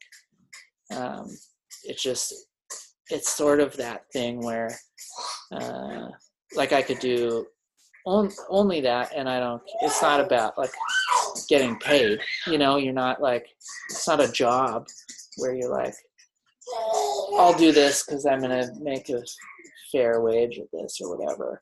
I mean people will make art and you know starve for it right well starving artists right but like I mean really like you know it's it's I think it's things it's depending on person is thing something that um, to varying degrees you will do anything uh, to be able to do that Yeah, it's like doing the saying, "Do um, do what you love, and you'll never work a day in your life." right yeah mind you i don't i don't necessarily buy that either No, I- why? Why not? Uh, i mean i feel like i uh, i do and i don't. I, just that um, that i think uh, um, i love what i do and I, I and i've done a variety of different like since i was 24 and i opened that shop. I mean I had a couple part-time jobs at shoe repair shops in Vancouver, but uh, I never, I've never had a job since, and um, and uh, and I've you know I've done what I want, and you know, and uh, and loved what I do. Uh, but that shit's fucking work. If you want to pay the bills and you want to, you know, there's bullshit. You still got you still got work to do. You Yeah. know, so that you can do what you love. I mean, even now, I mean, I love, you know, I doing what I'm doing in the crew. Oh man, we work really hard though. We Mhm. work really hard to make that to allow ourselves to do it what we want. Yeah. Yeah. So talk a little Yeah. bit about what you're doing right now. You guys are doing reno renos, right? Yeah, yeah, and uh, which is funny. I mean, again, you know, I probably never would have thought I'd ever do that, like as a as a career. Yeah. Um, and uh, but you know, it it was uh, uh, when we moved out here. Um, I was in New York half of the time, really, part of the time. Uh, for the first while, so but then when I was here, I was doing. I got my real estate license here, so I you know, because I had to do something, right? And uh, while for the time that I was here, uh, so I did that, and then started doing a little bit of that. But then I was also like doing the furniture stuff with Ben, and then I was doing like uh, some odd jobs here and there, as as far as like someone that Jenna worked with needed their backsplash tiled or something. I'm like, oh, yeah, I can do that, you know, and started a little bit like little stuff like that and then uh, then the lease came up at the studio or at the factory, uh, so that ended.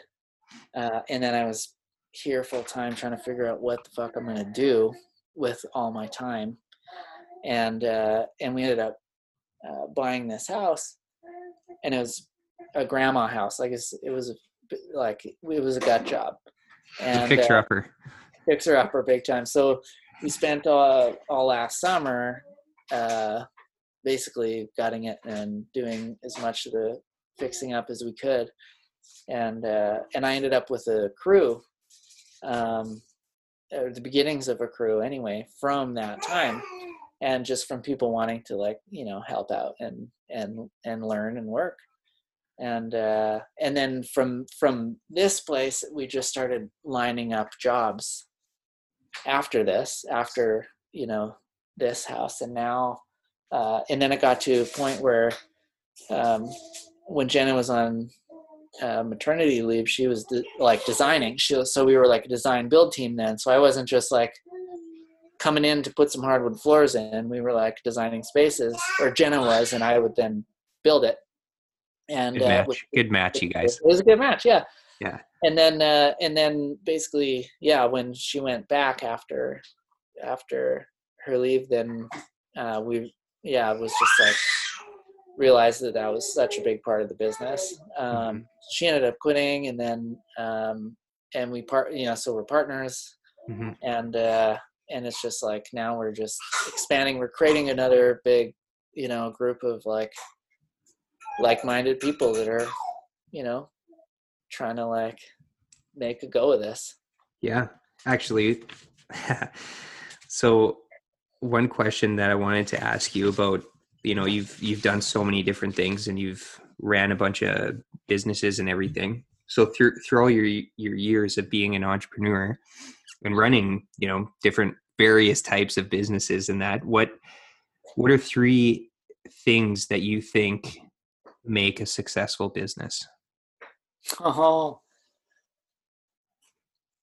oh yeah. You know i yeah it's funny i, I think that that's a that's a really good question.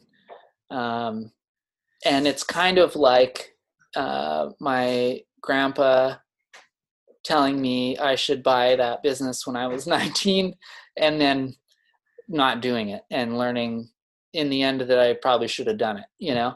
Uh, I could tell you all kinds of stuff and it does, you know, just gotta, it doesn't really matter because you'll figure it out, right? But, or not. But um, for me, what I have learned is that uh, um, for a business to be like a um, viable is really important as far as like uh, it's got to be able to support you and whoever else is involved um, or it doesn't matter how much you love it you, if you can't if you can't pay the bills it's not worth it. Um, and i think i've also learned that there's a lot of different things you can love to do. Mhm. uh, so you know i might really like like i really wanted to make shoes. And uh, you know maybe had i stuck with it i w- would have a successful business doing that. Uh, but i just wasn't really uh, it didn't work out for me and then and i thought oh shit i worked all this you know time and learned all this stuff uh, to not do this uh, but i still get a, a creative satisfaction out of you know there's a, way more you know there's there's just i don't know a lot of different outlets Mhm. um, so i guess finding something that you love to do um, and that's also a viable business that's like super important because I, you know, I mean, I'm sure, you know, there's lots of businesses out there, and I've had them myself where, uh, you know, you're just slogging along, and it's a slog because it's maybe not a viable business, or maybe just the model needs adjustment, or, you know, I don't know. And I also want uh, one of the things that um, I've learned too, or that I think is important, is. Uh, uh, is working with other people. That as a group you can do more than a single person can alone. Um, you know, and uh, and then uh, again, another thing would be uh, leveraging your time. Uh, that's the, maybe the most important thing. Um, if you are if you got to do the books, if you got to make the pattern, if you got to sew the thing, if you got to make the thing, if you're cleaning up after it, if you're doing that, good fucking luck. I mean, it's cool, it's fun, and it's possible, but I mean, I mean that's hard. It's hard. I I did that for a long time. It's really, it's just hard. Yeah. Um. So if if your product or service that you offer doesn't have any room to allow you to leverage time, like say hiring an accountant or hire a helper to uh, make some stuff for you or uh, whatever it is to leverage that time so that you can do what you need to do to make the business uh, successful or turn it into what it is that uh, you see it becoming. Yeah. Uh, otherwise, you're just going, to, you know, through your day, just getting to, to just try and get through your day. That's Yeah. when that's when you're that's when you're putting your head down and the alarm goes off to get up. Yeah. You're not leveraging your time. Yeah, totally. Yeah. Yeah. Yeah, that's really good points. Um what's uh I'm going to ask a few like rapid fire questions and it doesn't have to you, you don't have to answer quickly. Um but I'll just ask uh ask a few of these and then maybe we can wrap up because I know we've been going for quite some time here. How are you doing on time? Good. I'm sure. Uh, I'm sure Jenna could use a break. Yeah. yeah. Okay. Sounds good. I'll just I'll, I'll fire off just a few more. He's ready for you in the background. Yeah. Yeah. Um, what's what's one thing no one knows about you? One thing no one knows about me. I don't know. Jenna's looking at me. I don't know. Woo. Um.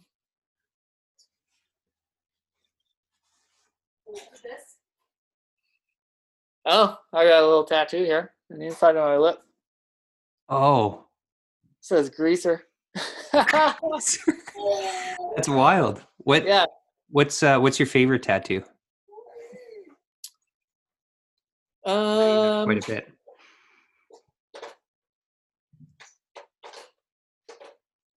Hmm. What's my favorite tattoo?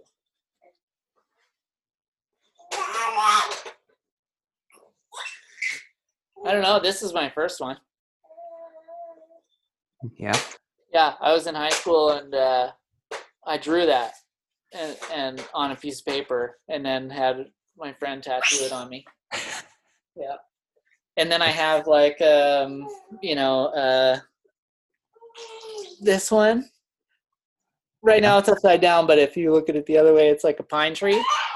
Okay. Um, and uh, I was out camping with uh, some friends, and we did uh, some homemade tattoos with the charcoal from the fire from the night before. So that is from like ink that I made from the charcoal, and then tattooed a little pine tree. no way. That's awesome. Uh, and so I have a bunch of uh, tattoos that are like uh, like with friends where I'll give you one and you give me one, and they're like Yeah. stick pokes.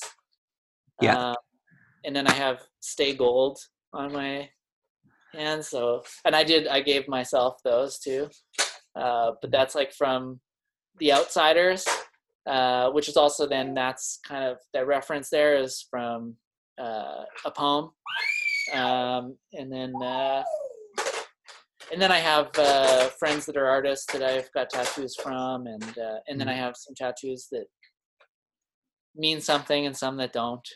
yeah, yeah. yeah. Yeah. What um what traits do you hope to instill in Frankie?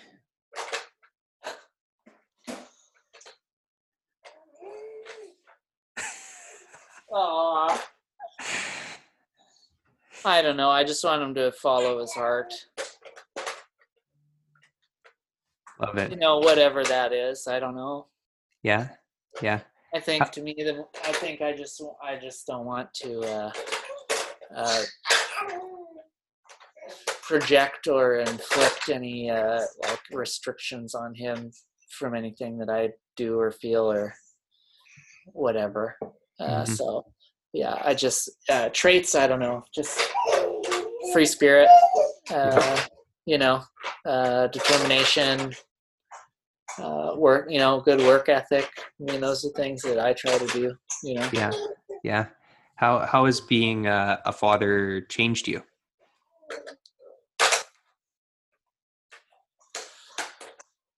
Um, well, it's changed what's important uh, in my in my life, and and in a way, just that like um, uh, when I think about the future and what uh, like you know my plans for the future are no longer just like what do I want to do.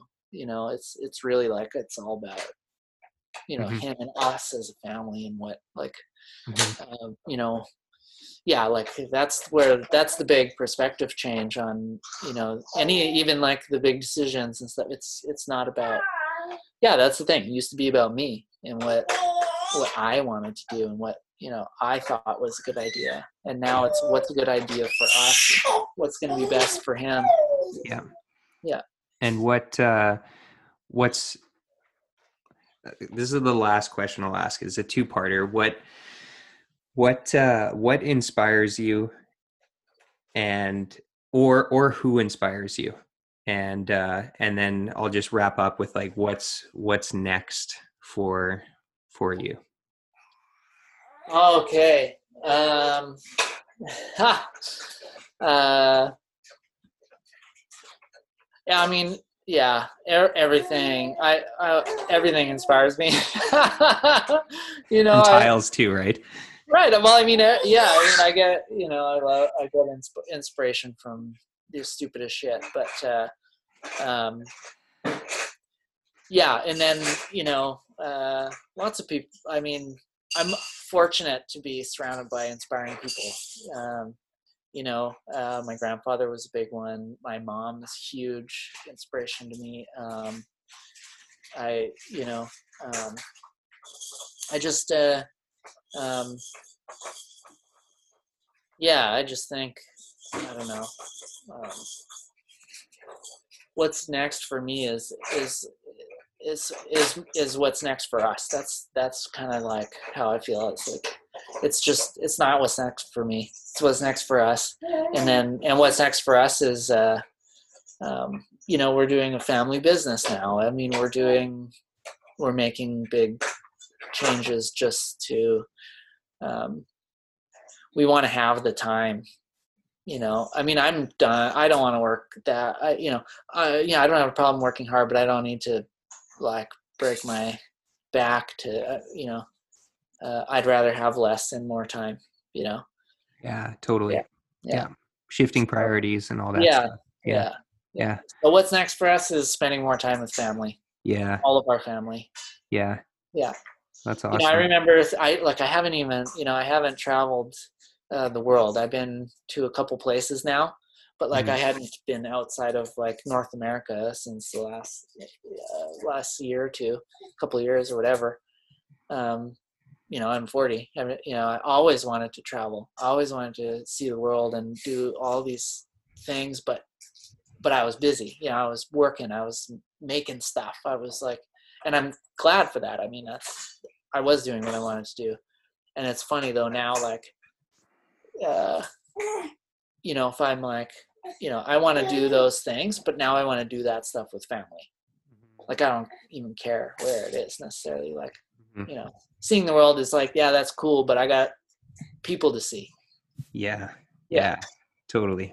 I think that's a perfect perfect spot to wrap up. So um thank you so much for just sharing those, you know, gems of wisdom and beautiful experiences and and thank you for just everything. You're you're you're very inspiring. I very very much look up to you and and Jenna and, and I just love you guys. So thank you so much for being up for doing this. thanks dean that means a lot that really means a lot Yeah. All right. And uh, I'll I'll put everything that we chatted about in the in the show notes, which people can find at simpletounderstand.com. And then I'll also share this video on my YouTube channel as well. And uh, oh, yeah, I've been cutting my own hair, by the way. me too. Me too. hey, all right, that's looking good. It's looking good. That's awesome. Is there any is there any like um parting bits of advice or anything that you want to share before wrapping up and uh anything that people that watch or listen to this any anything that you'd like to end on? No, I think, uh, yeah, no, I, I think, I don't know. I don't know. Yeah. Yeah, Yeah. presence, being, being, it's all happening right now, right? Yeah. Yeah. Yeah, totally. Awesome. Okay, well, uh thanks so much Dan and thanks Frankie. You can spend some time with Pops now. Yeah. Okay, we'll see you guys. All right. Okay, Cheers. bye, Dean. Hi, folks. Dean here. A couple of notes before we sign off. First, thanks so much for listening to the episode. And as mentioned in the intro, if you like, you also have the option to watch this episode over on my YouTube channel. A link to that is in the description. And you can also find show notes and pictures of Dan's work over on simpletounderstand.com. Be sure to let me know what you think of this episode. What was your favorite parts? What were some of the topics that you really enjoyed us diving into? And uh, what topics would you like us to explore in a round two conversation? And you can do that by leaving a comment below over at simpletounderstand.com. And uh, you can also leave a comment in the description over on my YouTube channel as well. Either of those, I will be checking and reading comments, responding to them, etc. And be sure to leave a review and rate this podcast on whatever platform you are listening on. That's one quick metric that I can tell whether or not it is having an impact on you guys. So um, feel free to rate and review on, again, whichever platform you are listening on. Thanks so much for joining in today. And until next time, keep creating, stay safe, and we will see you guys soon. Take care.